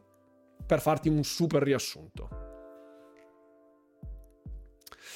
State of Decay avesse avuto dei personaggi in primo piano, forse sarebbe diventato Days Gone. È, è un po'... Boh... Eh, sai che però li vedo estremamente differenti? Cioè, non lo so. Non lo so. Rune, notizie di Tomonobu Itagaki? Scusa, questa non l'ho colta, non ho la minima idea perdonate l'ignoranza, o è un gioco di parole, una gag, oppure non conosco. Ehm, lascia, lasciatemi, datemi, datemi qualche cosa che non sia scritto in giappanofilo, per cortesia, sapete che io sono molto lontano da questo mondo. Anche in Red Dead Redemption 2 c'era la cosa delle taglie e del comportarsi bene. Sì, sì, sì, sì, sì. sì. Yes. Il trailer di State of Decay 3 è spettacolare. È spettacolare, ma eh, è comunque in CGI. Quindi non si è visto praticamente niente assolutamente niente di eh, gameplay in engine in game, proprio zero totale. È il papà di Ninja Gaiden. Ah, ok, perfetto. No, non so niente. Un italiano che parla bene in inglese in pubblico per giunta, miracolo, incredibile, incredibile. Allora ragazzi, eh, questo appunto era la, la news inerente State of Decay. Stati, ci sono stati anche altri rumors, rumors, oddio, che sembrava dovesse partire Quantum Break 2 e invece no. Allora abbiamo Sean Ashmore che è il protagonista di eh, Quantum Break, un IP fin troppo poco ricordata, ecco, chi conosce questo omino qua che ha giocato a Quantum Break ben conosce appunto Sean, in quanto è eh, protagonista ovviamente dell'avventura e si è visto in sostanza sulla sua pagina Twitter proprio in questi giorni quanto amore, fra virgolette, ci sia ancora nei confronti di Quantum Break con 445.000 visualizzazioni, è andato in trend sostanzialmente il, il titolo, il, il, l'hashtag ci sono diversi, diverse votazioni. Volete Quantum Break 2 su Xbox? Ovviamente lui è, è, un attore, non ha nulla a che vedere con lo sviluppo di Quantum Break. Io spero, io spero davvero che ci sia un Quantum Break 2 che vada a ehm, così valicare le difficoltà eh, presenti nel primo titolo, ci sia un secondo titolo che assolutamente, secondo me è assolutamente interessante. Quantum Break anzi per certi versi migliore di Control, nonché più, più, acerbo se vogliamo sotto tanti aspetti, ma migliore in altri aspetti. Infatti qui faceva vedere 1700 tweets che era andato in, in trend Quantum Break e, e niente, questo, questo, è quanto, non c'è nient'altro. Quindi, tutti quelli che hanno detto: Eh, sta tornando Quantum Break 2, ti- nuovo titolo, nuova esclusiva. Gente che ha già incominciato a fare i banner con i loghi di Xbox, la serie X serigrafata con Quantum Break. Ragazzi, no, no, non c'è niente di tutto questo per il momento, per il momento. No, attenzione, io lungi da me il, il, criticare Control sotto alcuni aspetti, secondo me era migliorabile, l'ho trovato un po' ostico in alcune fasi di gioco, sotto altre è stato assolutamente fantastico, assolutamente fantastico. Ogni cosa che mi piace o viene cancellata non fanno un sequel, porto sfiga Ecco, figurati che stai facendo, tito, stai facendo il tifo tipo da mesi per Scalebound e per Platinum Games. Fatti due domande. esatto. È un bellissimo gioco, a me è piaciuto. Nel 2017 aveva detto che il prossimo titolo sarebbe stato solo su Xbox. Bellissimo gioco molto sottovalutato. Sono d'accordo, sono d'accordo, sono d'accordo. Quantum Break, lots of love. Quantum Break, lots of love. Assolutamente sì. C'è Space Invaders Infinity Gin gratis per i gold. Ah, bene. Allora, questa era un'altra cosina. Guardiamo un paio di gameplay adesso. Gli ultimi due gameplay che sono stati mostrati all'interno di, ehm, del, del, canale YouTube di IGN sono stati condivisi due bei gioconi in arrivo eh, entrambi su Game Pass abbiamo Wulong Fallen Dynasty e Atomic Heart. Sono dei videini, uno è di 8 minuti, l'altro è di 6 minuti. Quello di 8 minuti, vabbè, ce lo, ce lo vediamo, ce lo lasciamo in sottofondo, che così almeno diamo anche un'occhiatina, vedere se interessa, piace, piace o non piace. Perché ci stiamo avvicinando, ragazzi. Wulong sarà il Game of the Year, dice Fix. Attenzione, segnate queste parole. Mark. Mark his words. Piace. Piace Wulong Fallen Dynasty. Chi ha giocato la demo? Chi ha giocato la demo e chiede se piace? Di, dica se piace. L'asiatica piace sempre. Tabasco Mortadella dice: Ovviamente non lo sarà, ma lo sarà nel cuore. Ah, il Twitcher, ciao, benvenuto. Scusa, non ti avevo visto. Io la demo il problema di Quantum Break era perfetto per il tempo, ma la One inadeguata a 900p nemmeno 30 veri. Quando hanno progettato la One volevo essere un drone spia per vedere chi è stato e come, per minargli la casa probabilmente. Molto bello, piace, piace ovviamente. Sporco Wulong che dice di X83. Su Wulong ho sentito il tizio barbuto amante di questi giochi, avete capito di chi sto parlando? Sì, che ne parlava stra stra stra bene, lo ha provato. È molto Nioh, ma modificato in alcune meccaniche, però la meccanica che spinge l'esplorazione mi piace molto. La demo è un miscuglio di cose prese da altri giochi, mischiati, ma mischiati parecchio bene. Chi è il tizio barbuto, in effetti? A me i giappogiochi non piacciono. Non credo che sia... Um, cioè, non, non lo vedrei proprio come un giappogioco, sinceramente. Cioè... Ah, ok, perfetto al momento sembra troppo sbilanciato e facile. Mm. Io non, non, l'ho trovato proprio facilissimo, forse anche dalla mia, dalla mia, dal mio punto di vista. Sì, è molto giappogioco, ma dipende in che, in che ambito stiamo parlando, non chiaramente nell'ambito del setting. Io ci ho visto degli elementi, cioè vabbè, che, ci, che fosse chiaramente strizzasse l'occhio ad alcuni degli elementi più cari a From Software, sicuro sicuro. Però boh, non l'ho, non l'ho trovato così... Sì, orientaleggiante, orientaleggiante ma non orientale. Non so, non so come definirlo. Mi, mi è piaciuto il, il setting e in generale l'approccio mi è sembrato molto più accessibile dei giappogiochi, come li chiamate voi. Ok? Non lo so, mi è sembrato più accessibile, forse per questo che non mi è, mi è, di solito i giappogiochi, come li chiamate voi, mi sembrano molto più refrattari alla gente mediocre come sottoscritto, mentre questo mi è sembrato più più più accessino, più, più, più carino. Salve Salvino, ciao Tamashi, benvenuto a bordo della live. Hai giocato l'ultima build rune? No, no, non l'ho giocato non l'ho giocato. Cioè, ho giocato la demo anche in live, quindi fa tu. e sono stato boostato malissimo dal boss per poi one-shottarlo senza capire come. Se lo giochi come Elden Ring, prendi mazzate a destra manca il primo mid boss ha fatto partorire pa- parecchie bestemmie, non a me in generale. Ok, perfetto, quindi non sono il solo. Eccoci, buonasera, adesso sto cercando di capire di cosa stiamo parlando. Stiamo guardando il gameplay di l'ultimo gameplay, la final preview di Wulong. Buonasera Marco Twitch 78, buonasera Brifiero, ciao Bruno. Mi sono divertito a giocare la demo, da parecchie soddisfazioni. Non sarà perfetto sicuramente, ma è bello giocarci per me. Ma l'importante è che sia divertente, ripeto. Io sapete che non ho grandissima affinità con questa tipologia di giochi, ma mi, mi intriga. Mi intriga. Basta che non frame droppi come la demo. Sì, la demo aveva qual- più di qualche incertezza. Questo sul pass, ragazzi, mi raccomando, sappiatelo, assolutamente sì, ma poi lo dico sempre, tipo in ogni occasione, ogni qualvolta ho l'occasione di dire qualcosa. Che ci fa qui Mario in questo momento? Cosa, cosa, Cosa succede? Ah, c'era un'inserzione pubblicitaria di Mario 8 Deluxe? No, che cosa? Vabbè, non si sa. Ringraziamo. Ringraziamo i ragazzi di IGN che non ho capito perché abbiano messo.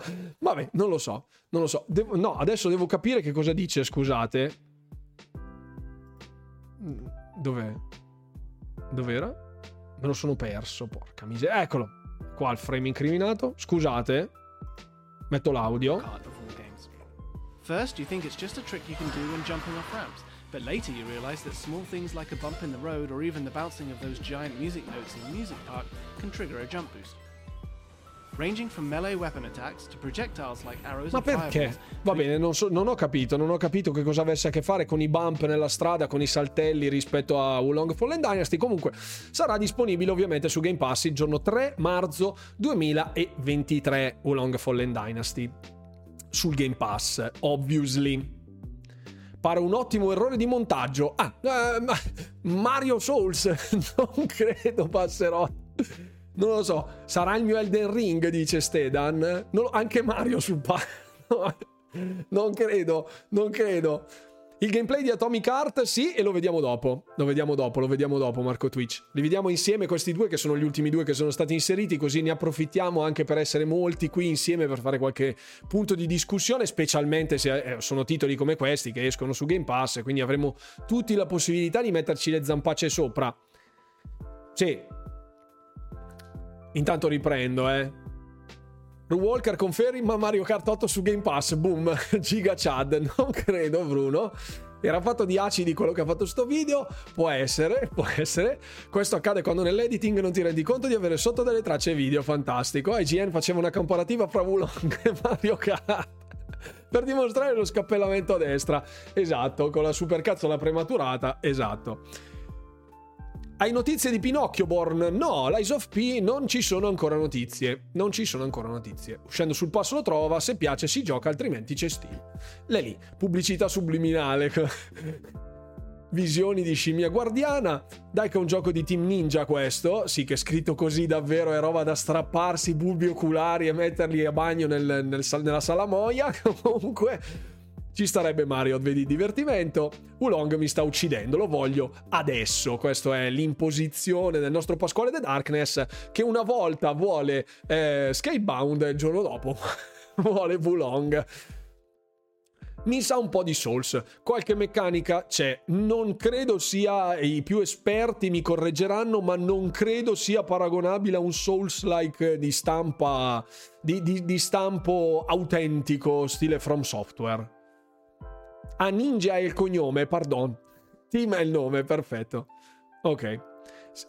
Sull'Eyes of P è uscito un video in 8K, Luca Greggio, e purtroppo io anche streamandovelo comunque comprime a 1080, quindi anche se io lo vedessi in 8K per voi arriverebbe comunque a 1080p, quindi mi dispiace. Un gioco di carte con i personaggi di Halo, io dissi tempo, tempo addietro che con la lineup di Activision Blizzard sarebbe quantomeno opportuno riportare in auge Crash Team Racing e cacciare dentro tutte le IP fra Xbox Game Studios, Bethesda e Activision Blizzard e fare una roba, una roba allucinante. che succede? Sembra il nome di un cino americano. Ok, fantastico. Sekiro non è un Souls. Ok, perfetto. Fin lì c'ero. Ok, grazie.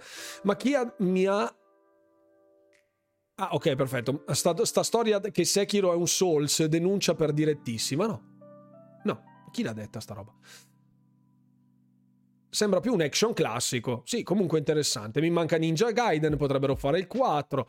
Ok, a proposito di Ninja, ma nel, dire- nel direct nel directory. Ah, nel eh, developer direct di mercoledì prossimo ci sarà? No, No, non credo proprio. Cioè, allora, i titoli che hanno annunciato di first party sappiamo quali sono. Sono di Elder Scrolls Online, Forza Motorsport, Minecraft Legends e Redfall. Quindi non ci dovrebbe essere nient'altro. Quindi, Ulong purtroppo le missioni di Nio l'ho droppato su PC. Epic l'ha regalato tempo fa. Ho paura di droppare pure Wulong. Mm. Mm, no, dai, no, dai, no, no, no diamogli fiducia. Adesso vediamo Atomic Heart. Questo è un video, l'ultimo video di 6 minuti che è stato condiviso. L'ambientazione cinese, non giappo, esatto, sì, sulla, sulla Cina del periodo imperiale. Qui siamo su Atomic Heart, vediamo in quanto sta 1080-60, almeno da quello che c'è scritto dal video di YouTube. Qui abbiamo dei poteri cinetici si può dire Atomic? Sì. Intendevo Ninja, il famoso giocatore contro il nostro testimonial al Game of the Year. Ah, ok, perfetto. Sì, sì, sì, sì. Il nostro fantastico testimonial, che è stato utilissimo, ribadisco. Stato veramente fantastica la comparsata di Ninja, che non si sa che cosa ci facesse lì. Comunque, questo attira molto. Al Direct cacceranno Dino Crisis Remake. Ho come il sospetto di no, Tabasco Mortadella, credo proprio di no.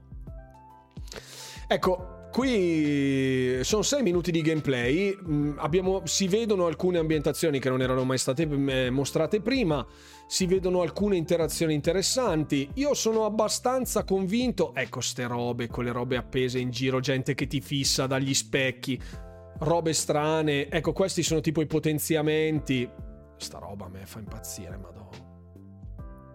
io lo aspetto, no, non dico tanto, lo aspetto veramente tanterrimo con questo fascino un po' i pelazzi enormi sulle braccia, questo liscio incredibile con l'ascia turbinante, complimenti.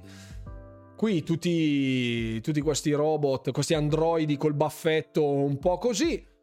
Mi piace anche per l'estrema, vediamo, non so, non so trovare un, un, termine adatto, l'estrema rigidezza proprio dei movimenti dei manichini che sono inquietantissimi inquietantissimi proprio per essere così rigidi, specie in alcune movenze, la camminata, eh, sono mh, mm, molto particolari e abbastanza inquietanti. Abbastanza inquietanti. E poi è doppiato in italiano, giusto Pasquale? Ti ricordo che anche Barbie crea gioielli, credo sia doppiato in italiano. Tipo film anni 70, sì, quelle robe un po' disturbanti, scusate. Ma in tutto questo, essendo arrivato tardi, compriamo Sega o Square. Vediamo poi stasera alla fine di tutto il, di tutto il, il Runcast. Abbiamo ancora una mezz'oretta dove parleremo delle, delle mie ipotesi e delle vostre. E delle vostre. Non riesco a inquadrarlo. Sto gioco, dice, eh, dice Thomas, eh, sembra una figata, ma mi preoccupa l'open world. Non riesco a capirlo, bisognerà provarlo. Allora, mi scusi, mi scusi di X83, mi sono perso qualche messaggio. Pardon, riscrivilo. Scusa, scusami di X83, mi sono perso qualche messaggio perché stavo guardando il gameplay, abbi, parzi- abbi pazienza. Non è proprio comunque un open world, eh. Oh, grazie mille Bruno per l'abbonamento, super gentile, grazie per i quattro mesi. Dai, scusami per piacere di ex, adesso me lo dici, se no chiudo la live, guarda. Bello il telefono pubblico, credevo di essermi perso la più grossa lotta dalla World War II. No, assolutamente no. Ma c'era un Luigi's Mansion? Ma sì, infatti, ma scusate. No, scusate, eh. Dove sta?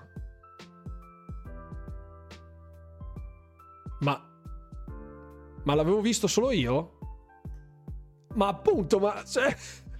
No. Scusate, ferma la musica. Demo. Musica. Scusate, eh. No, adesso voglio capire.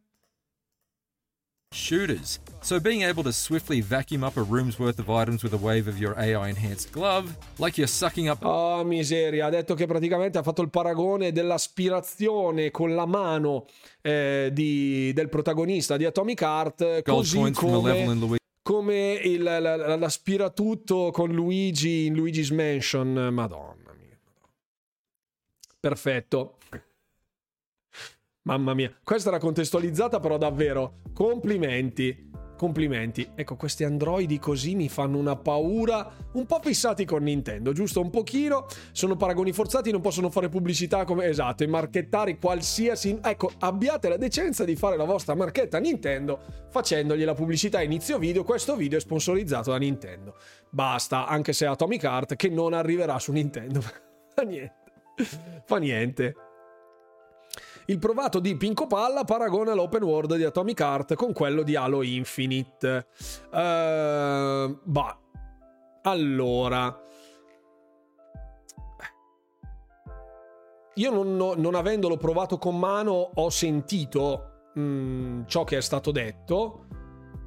Sarà un open world ma molto contestualizzato, non sarà proprio un open world vero, turbo gigante dove puoi fare un miliardo di cose, non sarà un'esperienza su binari condotta in una determinata maniera. Non lo so, non lo so. Eh, il fatto che però se ne sia parlato e abbia già generato confusione, ecco, io avrei lasciato perdere.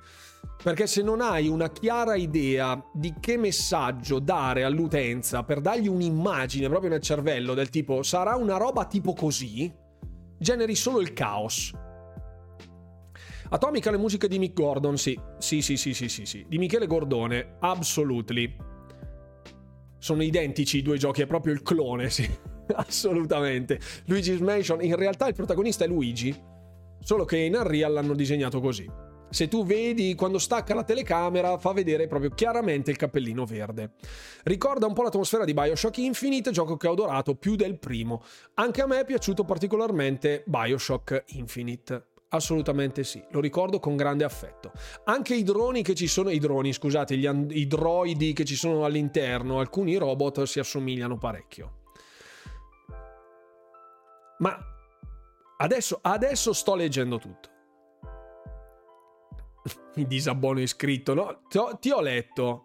E comunque, e comunque, caro DX83, su Lies of P ho già detto che non c'erano notizie. Quindi te lo sei perso tu, non io, per cortesia la detesto, no, assolutamente. Forse più open map, sì, già più vicino. Lo dico perché non ho visto dove c'è il nulla cosmico, che è spesso presente negli open world. Sì, ci sono le zone proprio barren, quindi no. Non credo sia paragonabile a un open world vero e proprio.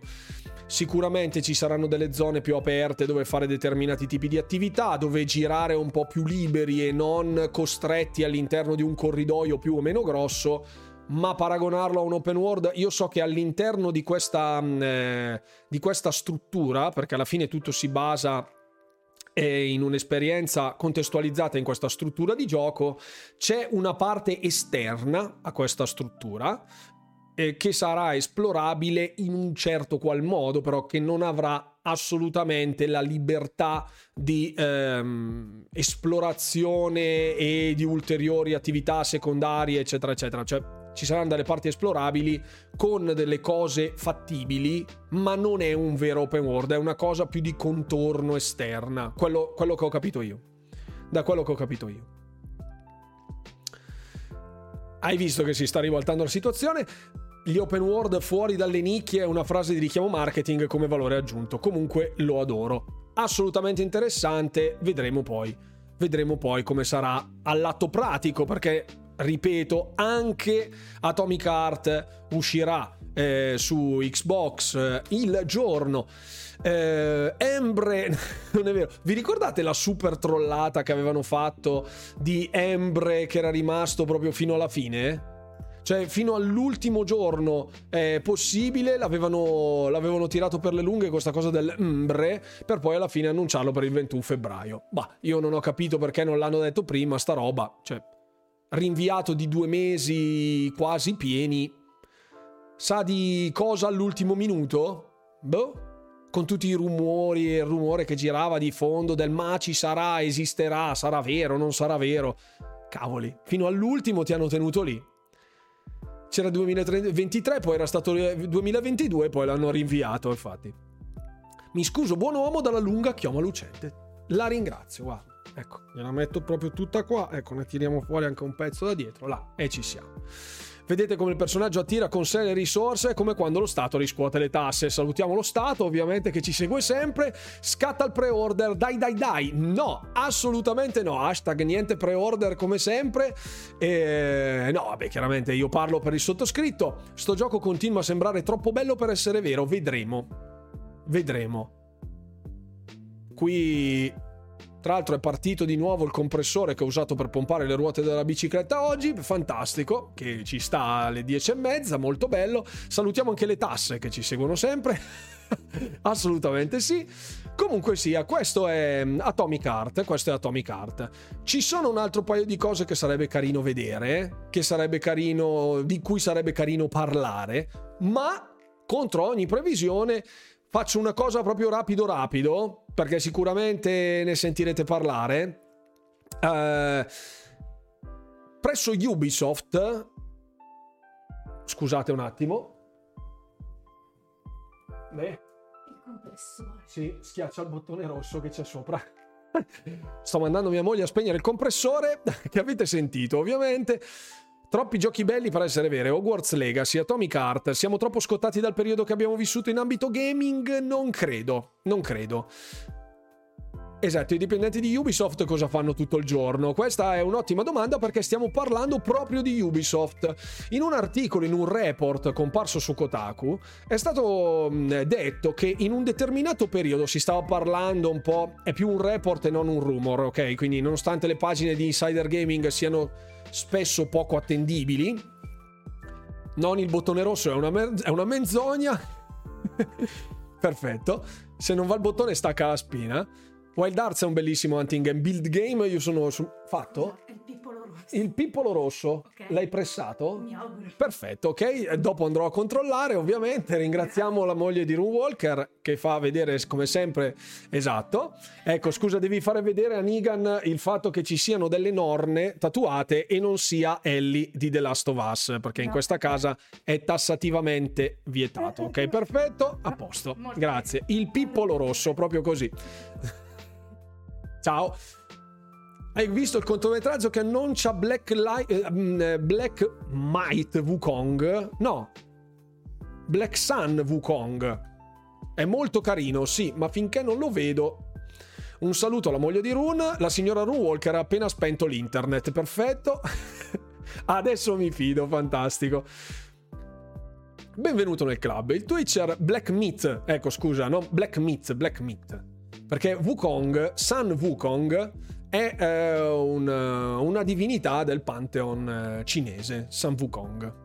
Esatto. E l'ho imparato su Smite. Ha i capelli più lunghi lei sua moglie e mia moglie. Comunque, stavamo dicendo... Bravissimo. Allora, ehm, stavamo dicendo appunto di Ubisoft. eh, Nell'ultimo, ultimissimo periodo, eh, questo report ha scatenato diverse polemiche.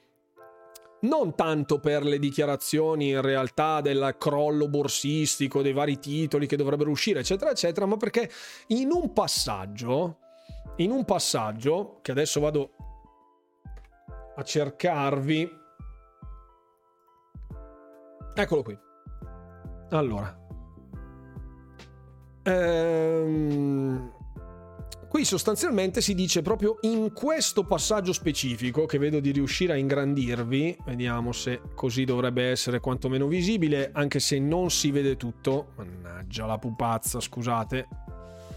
Non mi ricordo com'è lo zoom su, su Windows. Porca miseria. Vabbè, comunque.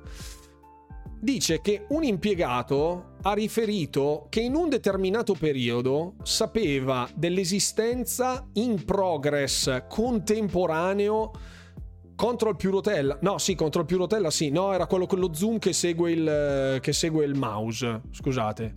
Windows più? Vediamo. Eccolo, eccolo qui, perfetto.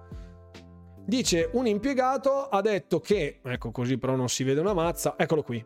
Un impiegato ha detto eh, di mh, aver assistito, di aver visto una dozzina di Battle Royale Games in vari stadi di sviluppo in un solo momento. In un solo momento. Cioè, avete presente sti disperati che cavolo hanno visto? Cioè, davanti a una roba come un caos infinito in ambito di sviluppo, Ubisoft si è messa a fare 12 Battle Royale. 12. 12 Battle Royale. C'è una roba veramente, ma chi gliel'ha detta sta roba? Ed è la contro controprova che come sempre Ubisoft arriva nel 2000 mai. No, magari 12 chiaramente potrebbe essere un- un'iperbole, un'esagerazione, ma di tutta la roba che ha prodotto, che ha shottato impunemente, anche fossero stati 6, prendi la metà, ok? Di solito quando si dice, allora, qui a Bergamo si dice, quando il conta vale, conta in metà, cioè quando racconta delle fandonie, prendine mezzo, ok? E eh, già prendendo 6 Battle Royale, 6, 6, cioè e poi Splinter Cell, Splinter Cell uscirà nel 2000 mai. Sì, ma infatti, ma giornata tipo sviluppatore Ubisoft, colazione Battle Royale, pranzo Battle Royale, cena Battle Royale, finalmente a casa partitina a Fortnite. Fine. Fantastico. Segnatevi questo gno- nomes, Hyenas. Vedrete che bomba quando uscirà. Ah. Gli Xboxer Inside. E qua c'è. Ma è una roba incredibile, sta roba. Buonasera, Dargunze. Ciao, carissimo. Benvenuto a bordo. Spero tutto bene. Spero tutto a posto.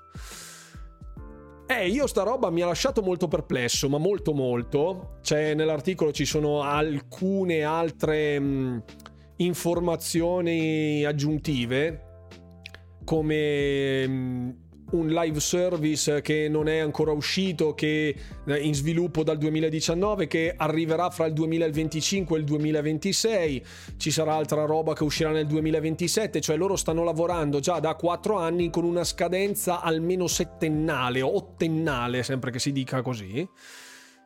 Il 31 gennaio tutti su Age of Empires 2? Assolutamente sì. Potrete sfidare il sottoscritto che è una turbo pippa. Battle Royale ovviamente mobile, la morte di uno sviluppatore. Tant'è che appunto a corredo di questa, di questa informazione vi lascio quest'ultima Nevs, prima di passare solo alla parentesina veloce di Activision Blizzard, che c'è stata già qualcuno che ha capito Roma per Toma come al solito e ha già messo titoloni che davvero i titolisti di certe, di certe pagine dovrebbero gli dovrebbe venire davvero l'orchite. Ehm, per augurargli del bene chiaramente.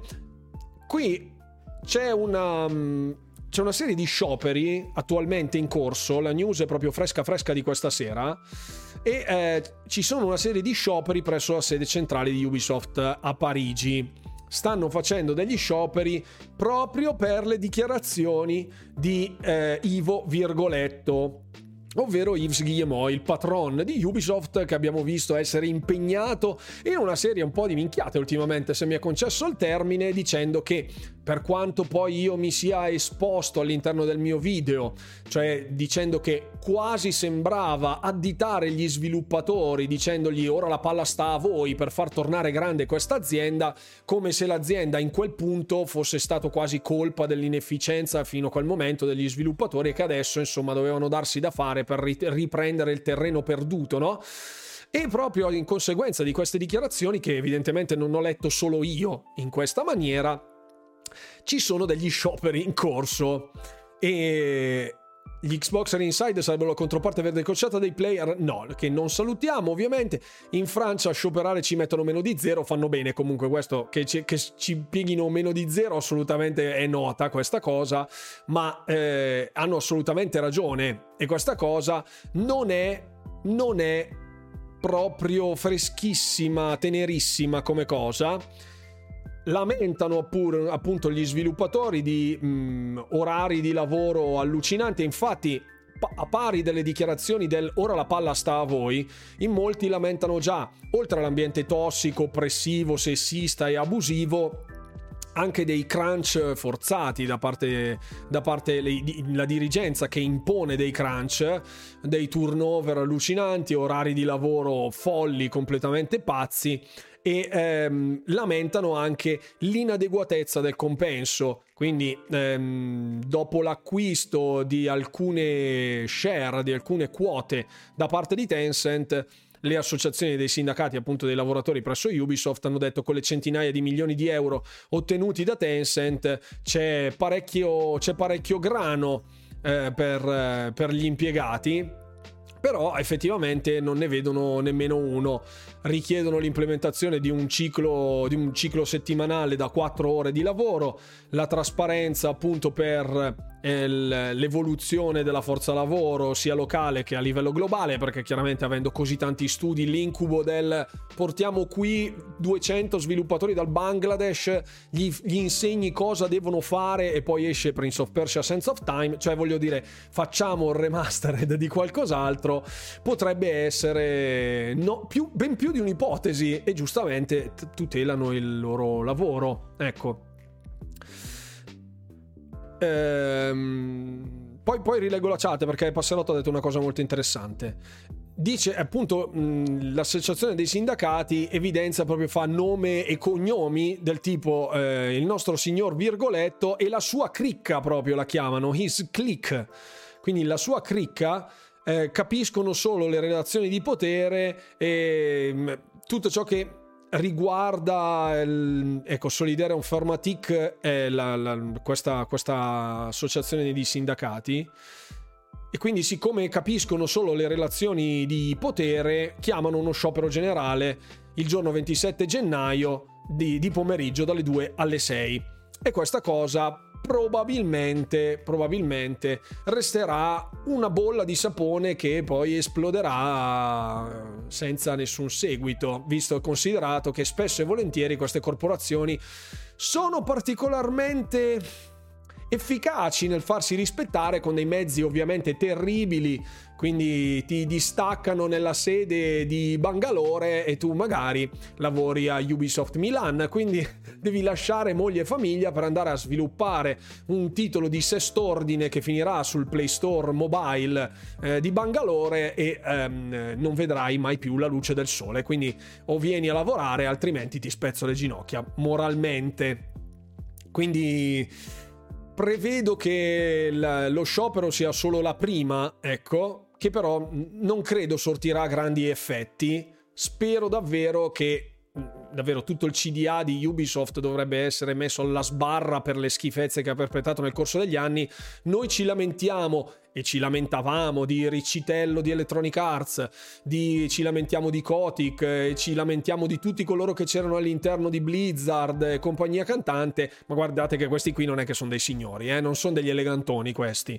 Quindi il fatto che in molti ehm, abbiano, fra virgolette, criticato in un certo qual modo il mio approccio a questo discorso su Ubisoft, io ripeto, critico l'azienda e la sua leadership. Gli sviluppatori sono, fra virgolette, solo colpevoli di ehm, non riuscire eventualmente ad implementare ciò che è richiesto dalla dirigenza e che spesso coincide con delle richieste assurde, quindi sono totalmente incolpevoli. Sicuramente ci possono essere dei casi di inadempienze e con questi dei ritardi, ma è davvero così probabile che Ubisoft nello stadio in cui imperversa attualmente sia solo per colpa degli sviluppatori? Direi assolutamente di no, quindi a monte c'è il problema delle scelte dirigenziali che sono state fatte in passato di un ambiente tossico incredibile che dovrebbe essere abbattuto con il lanciafiamme e mandare soprattutto in pensione certa gente che oltre a riempirsi le tasche di quattrini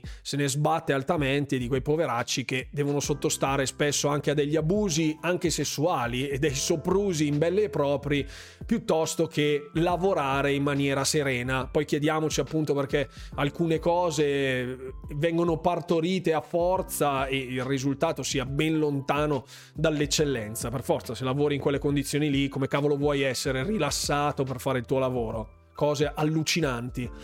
Quindi, eh, massimo sostegno ovviamente agli sviluppatori che hanno più, del, più che diritto di alzare la loro voce Ovviamente state sempre in campana perché non, non, facciamo, non, facciamoci sempre portare a spasso dal ah guarda ti do il biscottino, guarda adesso Ubisoft fa un titolo gratis per tutti su mobile così siete tutti felici, ah che bello. E invece no, ecco quella gente qui bisognerebbe mandarla a zappare in Siberia però, tipo a dicembre.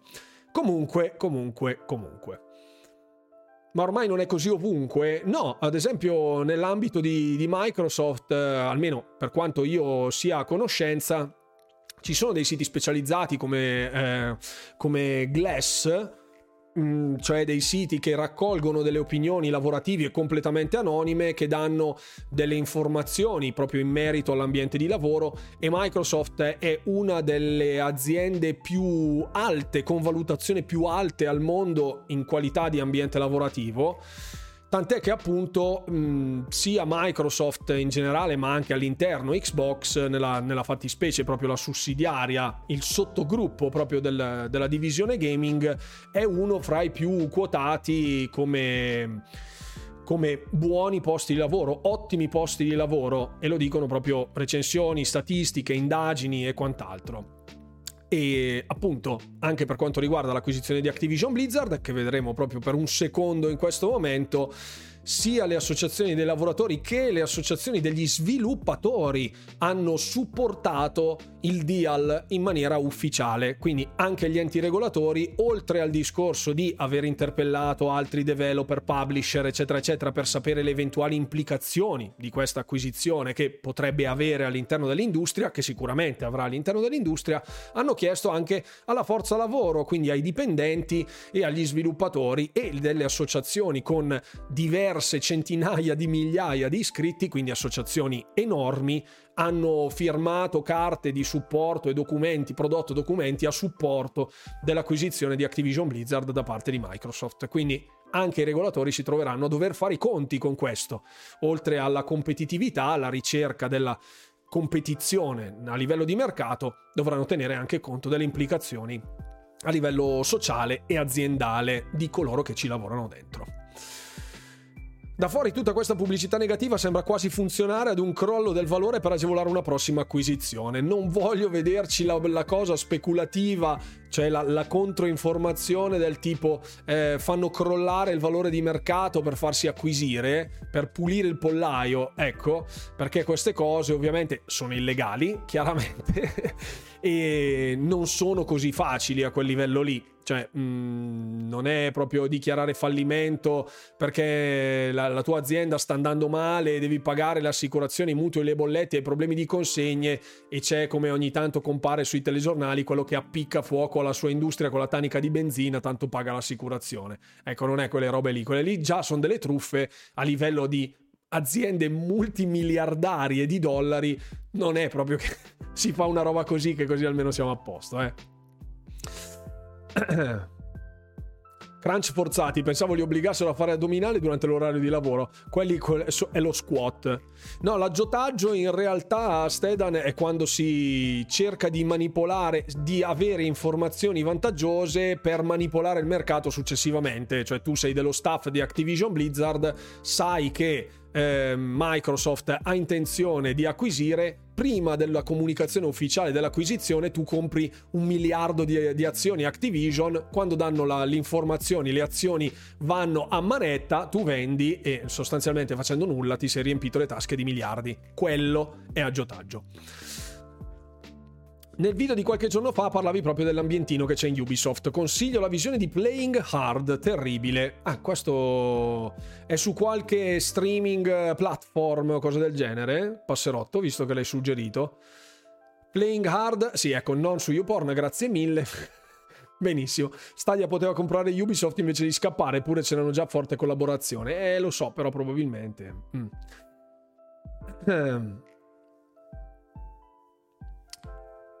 La tua critica nel video è la parte che ho più apprezzato. Grazie mille Paolo. Grazie. Da sviluppatore posso dire che il, princip- il principale problema nostro è dire sempre di sì. Eh, lo so. Lo so. In alternativa zappare in Siberia gli farei asciugare gli scogli. Potrebbe essere un'altra alternativa interessante per Ivo Virgoletto e tutto il suo staff eh, una decina di anni fa si difendevano con i denti per non farsi acquisire da Vivendi, mi pare. Sì, senza il mi pare. Eh, fecero un'azione legale contro una scalata borderline da parte di Vivendi che stava acquistando le quote di minoranza per riuscire a entrare in possesso del 51% e sostanzialmente andare al comando di Ubisoft e si difesero proprio strenuamente tanto che Vivendi rinunciò proprio in virtù del loro vigore nella difesa del, della loro identità. Ovviamente poi Giorno di lancio rispettato con crunch o titolo rinviato per tutelare il benessere dei dipendenti. Suggerisce un sondaggio Pablo ZC e quindi lo facciamo, che riscatta i 10.000 punti canale. E quindi ehm, vediamo, vediamo.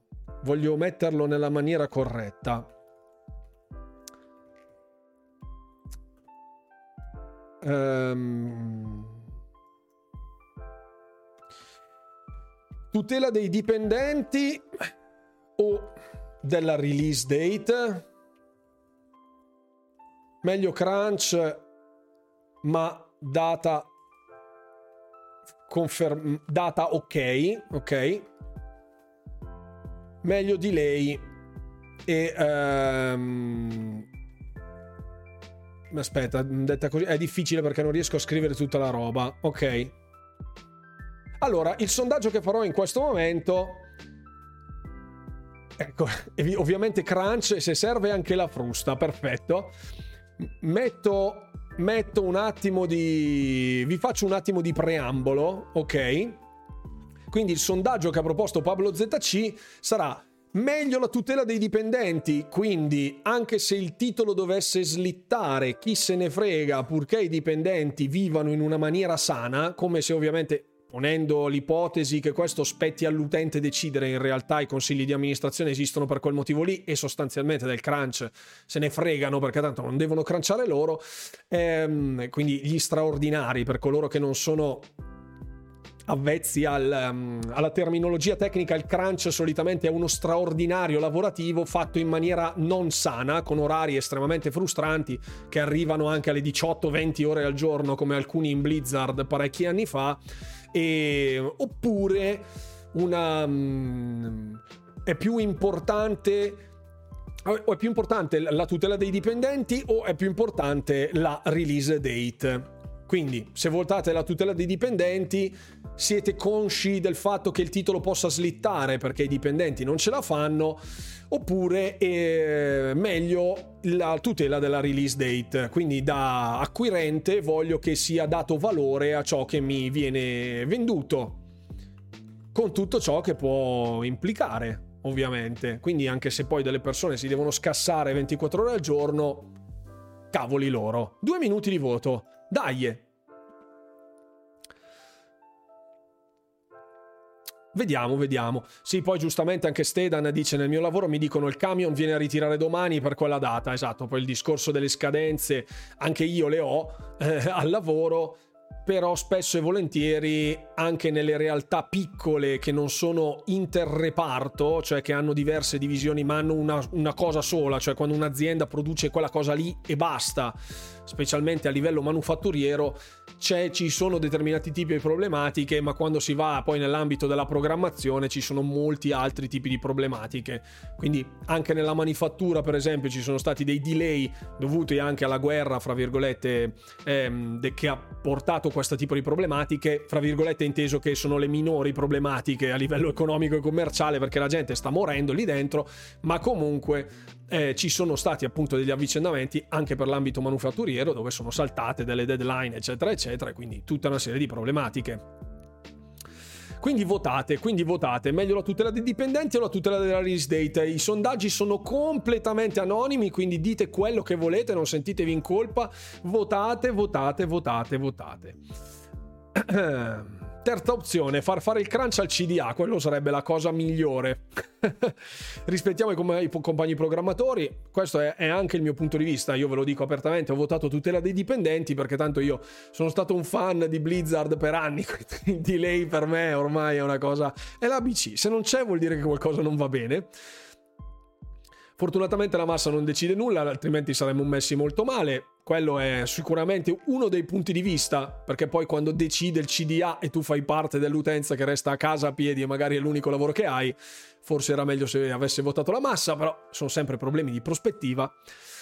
la cosa migliore sarebbe assumere altri dipendenti e rispettare le release date, però anche lì ti dicono che eh, non è il momento, nel budget non c'è questa, questa opzione. La tutela dei dipendenti vince, vince, con il 65%, mentre la tutela della release date il 35%.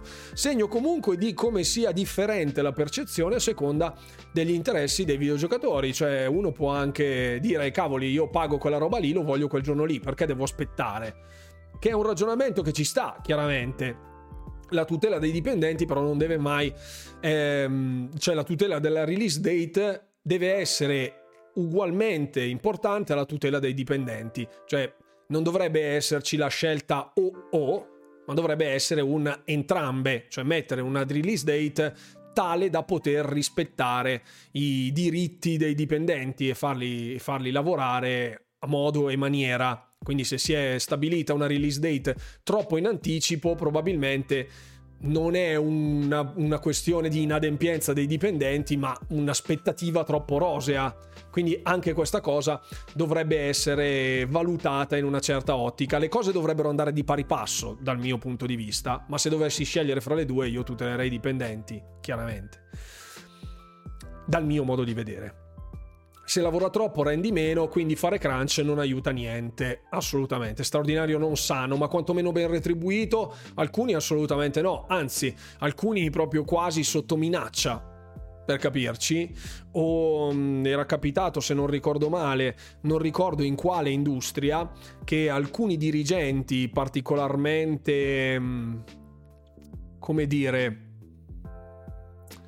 approfittatori, per non, per non incedere nel lessico scurrile, si approfittavano sostanzialmente dei nuovi arrivati e li inducevano a compiere degli errori in modo da poi poterli ricattare successivamente, del tipo, non lo so, hai rovinato quella pagina di codice, hai rovinato quell'asset, adesso ci toccherà fare.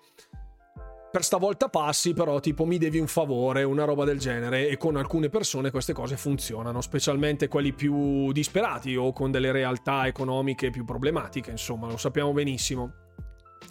Pure io avevo la giornata di 12 ore, ma poi passavo anche giornata alla macchinetta del caffè. Alcuni lavori sono così, bisogna trovare un equilibrio sano. Esatto, sì, assolutamente. Vedo dei fratelli capitalisti, ma troppi che tutelano i dipendenti mi fanno paura. Non siamo qui per fare della politica, games and chilling, grazie mille. Ovviamente si prende tutto sempre con le dovute pinze. 18 ore non sono crunch, ma schiavismo. Ricordo che un corpo umano per poter riposare in maniera decorosa dovrebbe avere 6 ore di riposo, quindi se 18 ore sono, sono crunch, davvero significa che dormi sul posto di lavoro perché non hai neanche il tempo di andare a casa gli impegni vanno rispettati, in caso aumenti il personale. Sì, ma infatti le soluzioni sono sempre quello. Il problema è che per compiere determinate imprese ci si arrangia con quello che si ha. Non so se anche nelle vostre realtà lavorative, che possono essere di diversa estrazione, sia economica che professionale. C'è sempre il pescare dallo stesso cilindro, no? Quando ad esempio uno se ne va dalla propria azienda che ha trovato magari un impiego migliore, spesso e volentieri si trova una soluzione interna, cioè che gli altri si smazzano parte anche del suo lavoro. Ecco, questa è una piccola, fra virgolette, un piccolo paragone di ciò che può succedere anche nell'ambito videoludico. Cioè c'è uno che sta sviluppando un determinato tipo, un, un, una determinata parte appunto del gioco, questo decide di prendere e andarsene via sbattendo la porta e non è che si mettono a cercare subito qualcuno per metterlo al posto di quello che se n'è appena andato, ma gli altri devono fare pure il lavoro di quello che se n'è andato via. E questo genera chiaramente poi un effetto a catena che va ripercorrendo, ripercuotendosi su tutti gli altri. Quindi è una tavica questione uovo-gallinistica. Imo varia da caso a caso. Sì, infatti la, la, la, la risposta non è, non è, così semplice. Comunque è un, te, è un, è un um, sondaggio che mi è stato proposto all'utenza e comunque è stato fatto. È un buono spunto anche di riflessione. Quanti hanno votato tutela release date per, questo, per quello il mondo va a rotoli? Ripeto, dipende sempre dai punti di vista. Eh? Rip, dipende sempre dai punti di vista se uno avesse risposto così perché è un um, proprietario di un'attività i cui dipendenti sono dei lazzaroni, cioè gli scaldasedia che ci sono un po' in tutti i tipi di azienda e che magari se ne approfittano particolarmente della loro posizione senza produrre, a uno gli girano anche le scatole perché insomma un, un, datore di lavoro ci paga pure le tasse, deve pure mantenere tutti gli altri, non può permettersi di fare questo, non può permettersi di fare quest'altro e dall'altra c'è gente che se ne approfitta. Quindi ambo le parti della barricata bisogna vedere tutti gli aspetti. La tua azienda lavora molto metallo, ancora c'è un problema di magazzino, noi lavoriamo con il metallo e sì, ci sono problemi di approvvigionamento su alcuni materiali, sì. Lo smartphone fatto dal cinese sfruttato vi piace, eh? Mannaggia. Allora, qua ripeto, mamma mia. Eh, Games and Chilling. Ehm, sereno, eh? grazie, cortesemente, perché finché si ride e si scherza tutto bene, però stiamo parlando di, del settore videoludico, non siamo qui a dire, ah guarda, io ho qui questa lampada che consuma in questo momento l'elettricità che potrebbe dare luce a tre ore di, in un villaggio nello Zimbabwe, allora, cioè, davvero, allora lasciamo stare tutto, chiudiamo tutto internet e finita lì. Io il crunch lo faccio alla macchinetta del caffè, grazie mille. Il 25 fai live? Assolutamente sì, Mirror Fate. Ci trovi alle ore 20 e 30. 20 e 30. In Italia quello che hai appena detto sul mondo del lavoro, Rune, è un classico. Ecco, lo so Andrea, lo so, lo so, lo so. Il problema è che l'aumento di personale ti porta rallentamenti per i primi tre mesi. Ecco, ci sono tutta una serie di problematiche chiaramente che vanno avanti. È vero, dalla parte del titolare non è facile. Io ho votato tutela della data di consegna perché il cliente va tutelato, quindi anche lui, quindi gli straordinari se servono ovviamente ben pagati. È un sottile equilibrio, come dicevamo, è un sottile equilibrio sul quale bisogna stare anche però molto attenti a non eccedere né da una parte né dall'altra. Nessuno vuole il padre padrone che gira con la sedia, la frusta, modalità domatore di leone, però in alcune realtà, anche nelle più piccole, spesso e volentieri, anche dalla parte dei, mm, degli sviluppatori, degli impiegati, degli operai o quello che è, c'è chi se ne approfitta. Quindi come sempre è un ago della bilancia che oscilla. Eh sì, lo so, lo so, il materiale è un rebus, lo so, lascia passare. Andiamo con le previsioni della fine dell'anno. No, facciamo l'ultima parentesina veloce. Microsoft con l'acquisizione di Activision Blizzard riguarda un'informazione che è trapelata e che già in molti hanno titolato un po' a cane, ok? Per, per tralasciare la parolaccia che ci sta davanti. Eh, sì, in Ubisoft c'erano anche le molestie, sì, Mirror Fate, ne abbiamo parlato, si è trattato proprio di abusi sessuali ancora con delle cause ehm, ancora attive, ancora in corso al momento. Per quanto riguarda l'antitrust dell'Unione Europea che sta analizzando il deal di Activision Blizzard acquisiti per l'acquisizione da parte di Microsoft, c'è questo elenco di... Eh, esatto, a ciccio di cane, bravissimo Tabasco, c'è un elenco di eh, perplessità, chiama proprio Objection Setting Out Its Concerns, uno statement of objections, quindi delle, ob- delle obiezioni in merito a questo tipo di acquisizione. Queste obiezioni non sono dei blocchi, non sono ehm, sono delle perplessità che hanno evidenziato. L'ha fatto ancora prima l'FTC, l'ha fatto anche la CMA, li abbiamo visti già nei loro documenti, si parlava del discorso dell'esclusività, del cloud gaming, eccetera, eccetera, quindi non è niente di nuovo rispetto a ciò che abbiamo visto presso gli altri enti, enti regolatori. Nessuna novità. Io ho già visto titolato in giro che, oh mio Dio, l'Unione Europea è preoccupata, si prospetta un blocco, bla bla bla, niente di tutto ciò l'iter è assolutamente normale. Il fatto che Microsoft abbia deciso eh, di proporre dei, dei rimedi a queste perplessità e che non siano state accolte, come ad esempio il discorso della, della, proposta fatta a Nintendo per ospitare Call of Duty, questo impegno che si era presa Microsoft a fine anno con Steam e con Nintendo per ospitare Call of Duty sulle rispettive piattaforme, non serve in questo momento perché proprio da un punto di vista di regolamentazione deve essere prima fatta e esposta la lista delle perplessità. Infatti dice ehm, l'unione, l'enforcer appunto della competitività per l'Unione Europea non, eh, non, si attende, fra virgolette, che sia aperto ai rimedi che già aveva eh, fatto Microsoft, che aveva proposto Microsoft, senza prima aver mandato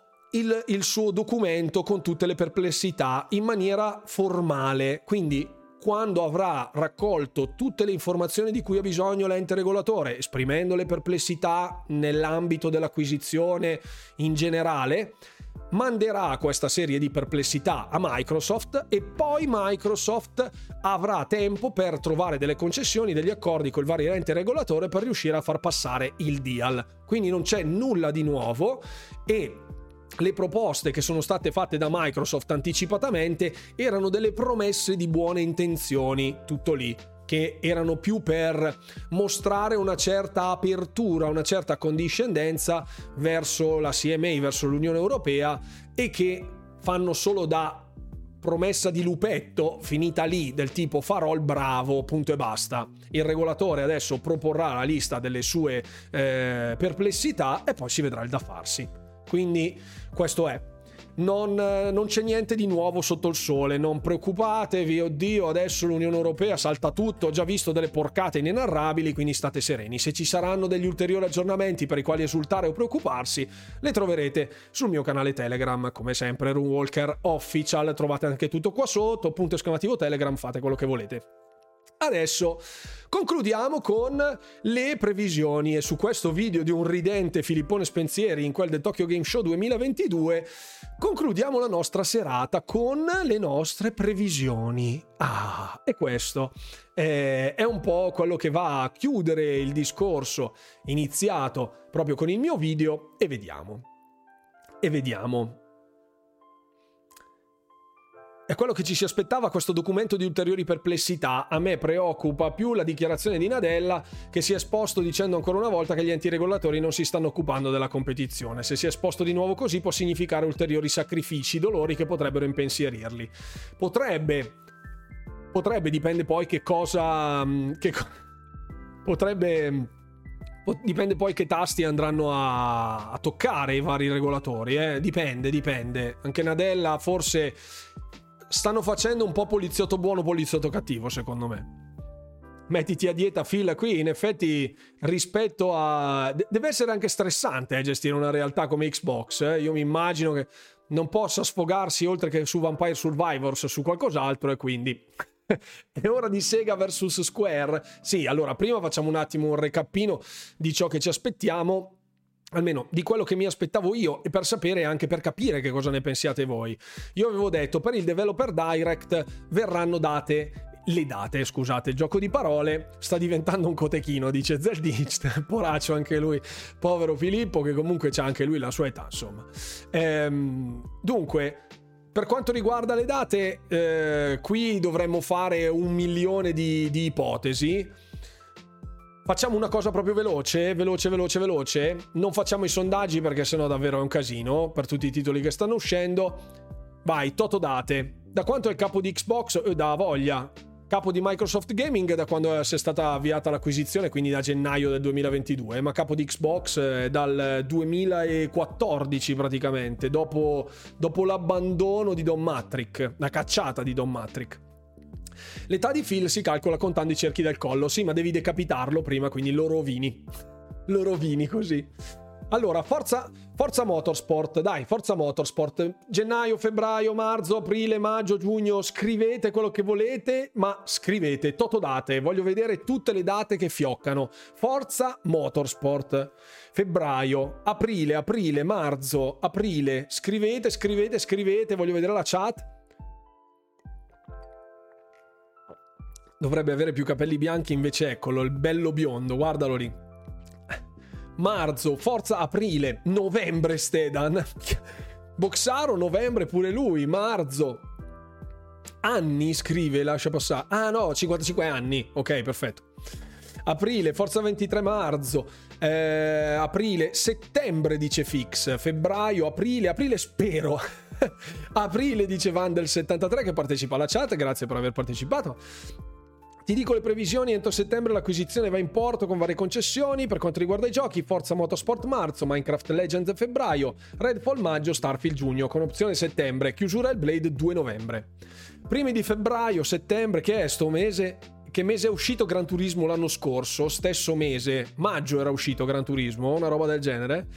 Se lo presentano ora, per forza entro giugno. Abbiamo scelto aprile, io chiamerei Forza 4, perfetto. Molto bene, passerotto, ma gioca, giocavi coi gialli o coi rossi? Io coi gialli tutta la vita.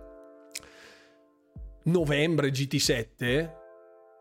Gran Turismo novembre. Mm, mi sembra molto, molto... Mi ricordo male io. Sì, Gran Turismo 7. Sì, sì, fix. GT7 segnare i nomi e i mesi, poi vediamo chi ne prende di più. C'è la chat, quindi la recupereremo quando avremo le date dopo il Developer Direct. Verremo qui a riprendere la chat e spernacchieremo coloro che, hanno, che hanno sbagliato. Io dissi marzo. Marzo. Ok. Più che Forza Motorsport direi Forza Esci. Forza... Fantastica. Sì, Horizon uscì a novembre, no no, ma stavamo parlando di Gran Turismo. Comunque. Marzo è la data del rinvio. Perfetto.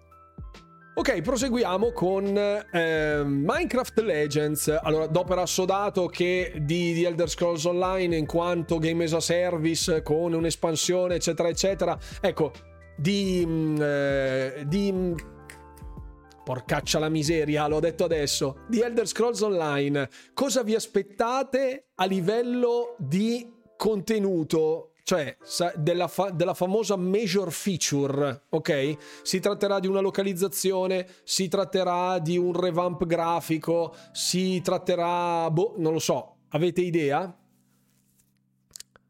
Grazie Tony per essere stato con noi, grazie mille. I sottotitoli, se no non lo gioco. Eh, qua ragazzi, io, boh, nessuno sa niente di sta roba uscirà in contemporanea con il direct eh ma fanno il, fanno il live streaming alle 21.45 sul canale di non credo grafica. Buonanotte Max Live. Quindi ho sottotitoli o grafica. Dovete, dovete dirmi. E intanto lasciate le date di Minecraft Legends. Io di Minecraft Legends avevo previsto all'interno del mio video aprile. Grafica, grafica, ok. Ma quanta lag c'è tra noi e te? Tre minuti? Magari Rune in bagno e noi vediamo un fantasma. No. Secondo me qualcosa in game, ma non so una fava del gioco, quindi non saprei cosa. Ok. Minecraft primo aprile, contenuti, dice Passerotto. Eh, ma i contenuti li avevano già annunciati, però Passerotto. Avevano già detto che ci sarebbe stata una major content update, ma non di feature. Eh? Feature l'hanno fatto come un'altra roba un'espansione bella corposa, ma mi sa che no, non so, per me non sono contenuti, ho questa convinzione che non siano dei contenuti, non so. Comunque, per San Valentino per me, ok, Skyrim dentro l'MMO, non c'è problema, ci mancherebbe passerotto. Un'espansione di Elder Scrolls Online avrà un revamp grafico, nuova espansione richiamando e tre nuove localizzazioni. Ok postarci un update grafico. Ok. Minecraft inizio aprile. Inizio aprile. Su Minecraft sembra aprile-maggio che si stia fissando l'utenza. A parte qualcuno che dice febbraio. È il discorso dell'inventario su The Elder Scrolls Online è il motivo per il quale si fa il, il, l'abbonamento. l'inventario è fortemente cash based cioè uno può giocare anche completamente free, ma a pago è molto meglio. Minecraft febbraio, Minecraft febbraio. Andrea G, grazie per essere stato qui. Redfall 2 maggio cap, quindi Fabio Laspo conferma le date che girano all'interno dell'internet degli insider che vogliono la release di Redfall il 2 maggio. Di Redfall che cosa ne pensate? Marzo. Ah, ok, perfetto. Di Minecraft non me ne frega nulla, speravo di qualcosa di nuovo che non fosse sempre in quell'universo. Beh, Mojang eh, resta fisso in quell'universo perché è una miniera d'oro quella cosa lì, non avrebbe alcun senso, sarebbe, sarebbe come chiedere a Riot di non fare roba su League of Legends. Maggio sicuro, Redfall febbraio, dice Paolo, Redfall marzo, aprile, Redfall maggio, credo sia giusto il leak, dice Simone. Redfall o il 12 o il 19 marzo, Tabasco Mortadella. Redfall aprile, Redfall maggio, quindi siamo verso la parabola discendente, niente di immediato. Forza aprile, Redfall maggio, Starfield aprile, porca bli bli bli bli bli. Starfield. Ok, parliamo di Starfield, perfetto. Starfield per voi quando esce? Starfield quando esce? Giugno. Redfall giugno, dice Marco Twitch. Redfall in autunno perché ha fall nel titolo sarebbe molto meme. meme. Minecraft è come la Nutella di Microsoft, Redfall marzo, Starfield settembre, posticipato verso settembre, fine marzo o aprile, Starfield agosto settembre, giugno, settembre, giugno, quindi o prima o dopo delle vacanze. Starfield il prima possibile, non ce la faccio più, diamo un abbraccio a Paolo ZC che è in agonia in questo momento. Starfield potrebbe starci uscire ad aprile prima di Redfall, non si... Non so perché, ma credo sia possibile, dice Simone, quindi controtendenza. Maggio, Starfield settembre, fine febbraio, come disse Anderson, Mirror Fate.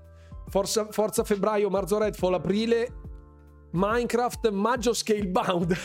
Pasquale, non avevo letto chi fosse quando ho letto Scalebound, ho capito, giugno Starfield. Continuo la mia crociata Starfield fine agosto, inizio settembre. Magari qualcosa lo shadow droppano il 25 direttamente al direct, quindi fix, dice. Starfield settembre, il prima possibile, maledizione. Starfield novembre, che faccio? Esco? No, ma è una, è una serata libera, qui si parla di tutto. Se non volessi il vostro parere non ve l'avrei chiesto, scusate. Starfield giugno, 30 giugno, magari proprio Minecraft, dice Fix, quindi uno shadow drop instant in pieno direct proprio. Tipo andate e scaricatevi Minecraft Legends. Ma se esce tutto nei primi sei mesi per la fine dell'anno, cosa fanno uscire? Il Blade 2? Questa è un'ottima domanda, la facciamo per la parte finale. Per forza, prima parte. Per forza, inteso come Forza Motorsport. Prima della fine di giugno. Ah no, per, ma eh, Starfield uscirà per forza prima della fine di giugno, dopo è illegale, quindi suona il gong e anche se arrivano il primo luglio col CD a casa tua, ti dicono fuori, basta. infedeli. Starfield esce con Final Fantasy XVI, lascia passare perentorio su questa cosa.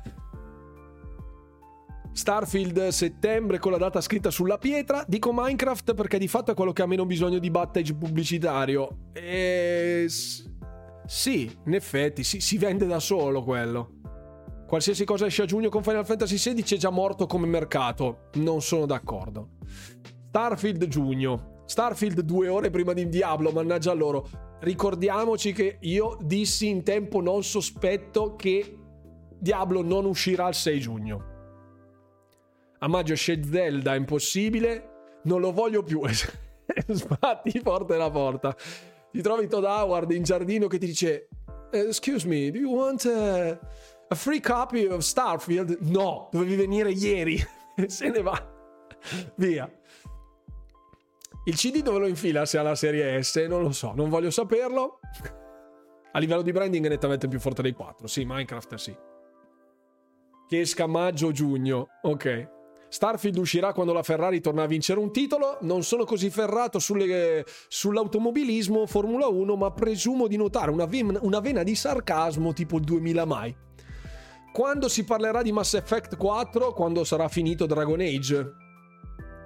Giochi da evitare, Final Fantasy XVI, Zelda, nulla deve uscire su queste date. In pratica sarebbe tipo Starfield esce con Everwild. Ok, perfetto.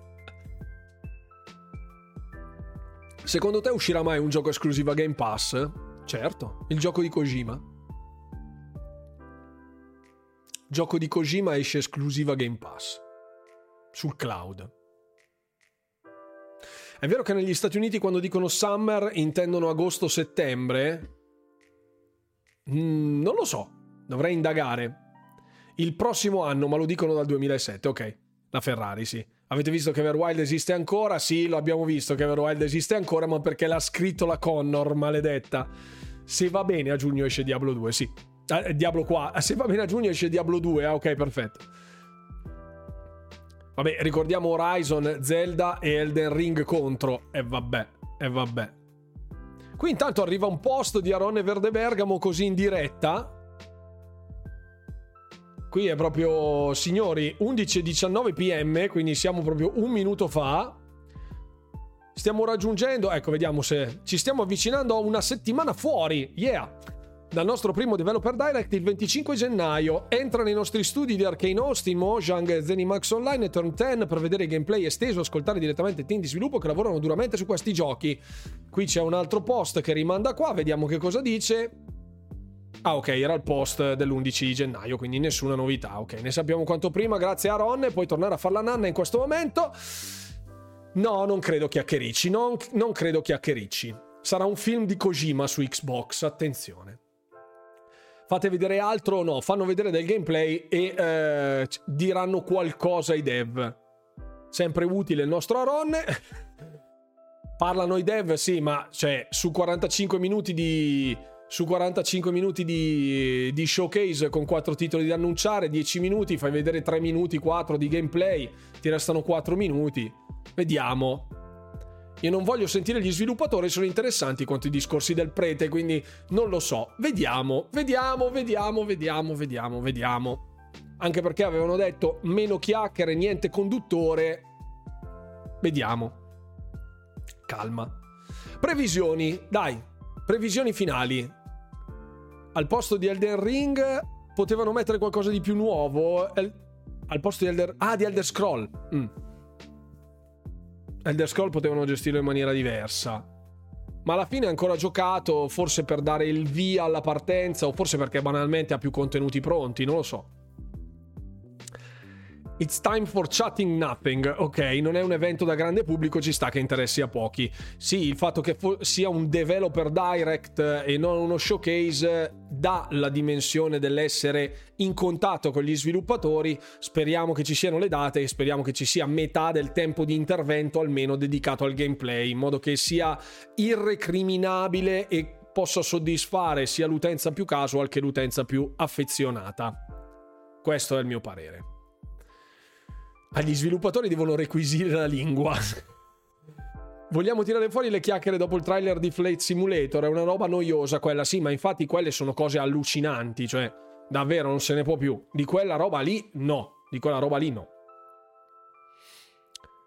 Non ci sarà conduttore, era più un no, non ci sarà anche qui Gioff. Esatto, salutiamo Gioff Kili come sempre che non ci segue.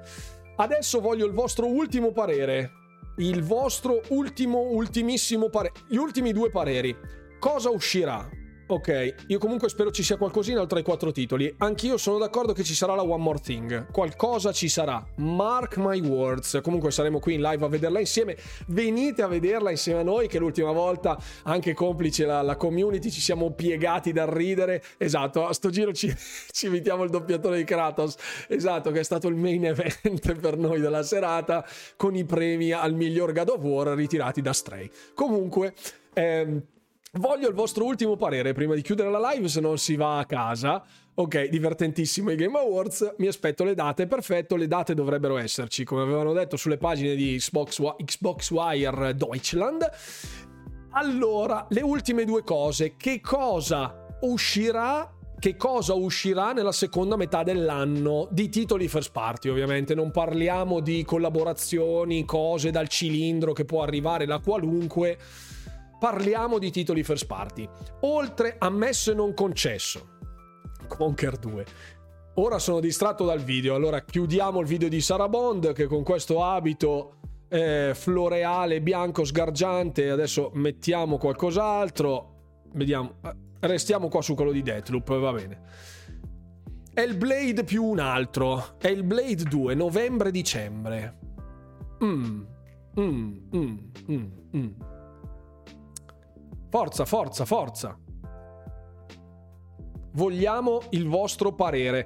Cosa uscirà nel H2 la seconda metà del 2023 per Microsoft di titoli first party, ok? Il remake di Banjo Kazooie. Qualcosa di non annunciato ma quasi pronto secondo me sta già in canna.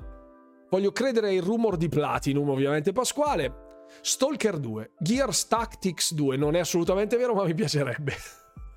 non lo so, non lo so, più che legittima. Hellblade e State of Decay, Simple Flame. Urca, State of Decay così in faccia proprio dal niente. Hellblade 2, la Gears Collection, dice Mirror Fate, di cui vociferava. Anch'io sento l'odore di Hellblade 2. Sara Fofo che saluta Rune con la lacrima per il fallimento di Activision. E Sara pure in ginocchio da Terun. E non credo. Non credo. Salutiamo Sara Bond che ci segue sempre. Secondo me usciranno i giochi che hai previsto tu. Mm. Blade 2 e qualche altra sorpresina tipo Pentiment, quello di Tango Gameworks, magari sì. No, cosa? Eh, Hi-Fi Rush? Hi-Fi Rush è un, è un brawler è un brawler eh, particolare, ma non è un... cioè non, non, si sa niente a dire la verità oltre a quello.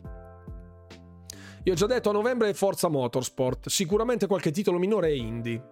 State of Decay, Altrimenti ci sarebbero Wolfenstein 3, Gears Collection, Benjo Kazooie, Hellblade 2024, dice Tabasco, Age of Empires 4 su console, questo sicuro perché se non è annunciato nei primi sei mesi arriverà nei secondi, quello era già identificato come 2023, quindi ci sta. Basta che ce ne sia uno, ce ne danno uno, già sono contento, dice Paolo Chi. Secondo me il Blade, gli facciamo ciao con la manina lo riveniamo del, 2000, del 2024. Sono d'accordo, per me il Blade non arriverà nel 2023 credo intendesse progetto minore, sì, sì, sì. Un, un progetto minore tipo Hi-Fi Rush, però ad esempio almeno sapere di che cosa si stia trattando. Pentiment l'abbiamo visto a giugno, è uscito a novembre. Quindi almeno un 4-5 mesi ci vogliono. Potremmo vederlo allo showcase eh, estivo e poi vederlo nella seconda metà? Perché no? Ciao Davide Davil, ciao carissimo, benvenuto a bordo della live. Stalker 2 è quel gioco di strategia, ma non ne vedo altri. Mm. Stalker 2 c'è tanto silenzio, eh.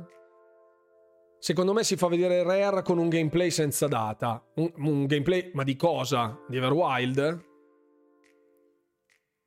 Potrebbe essere possibile considerando questo.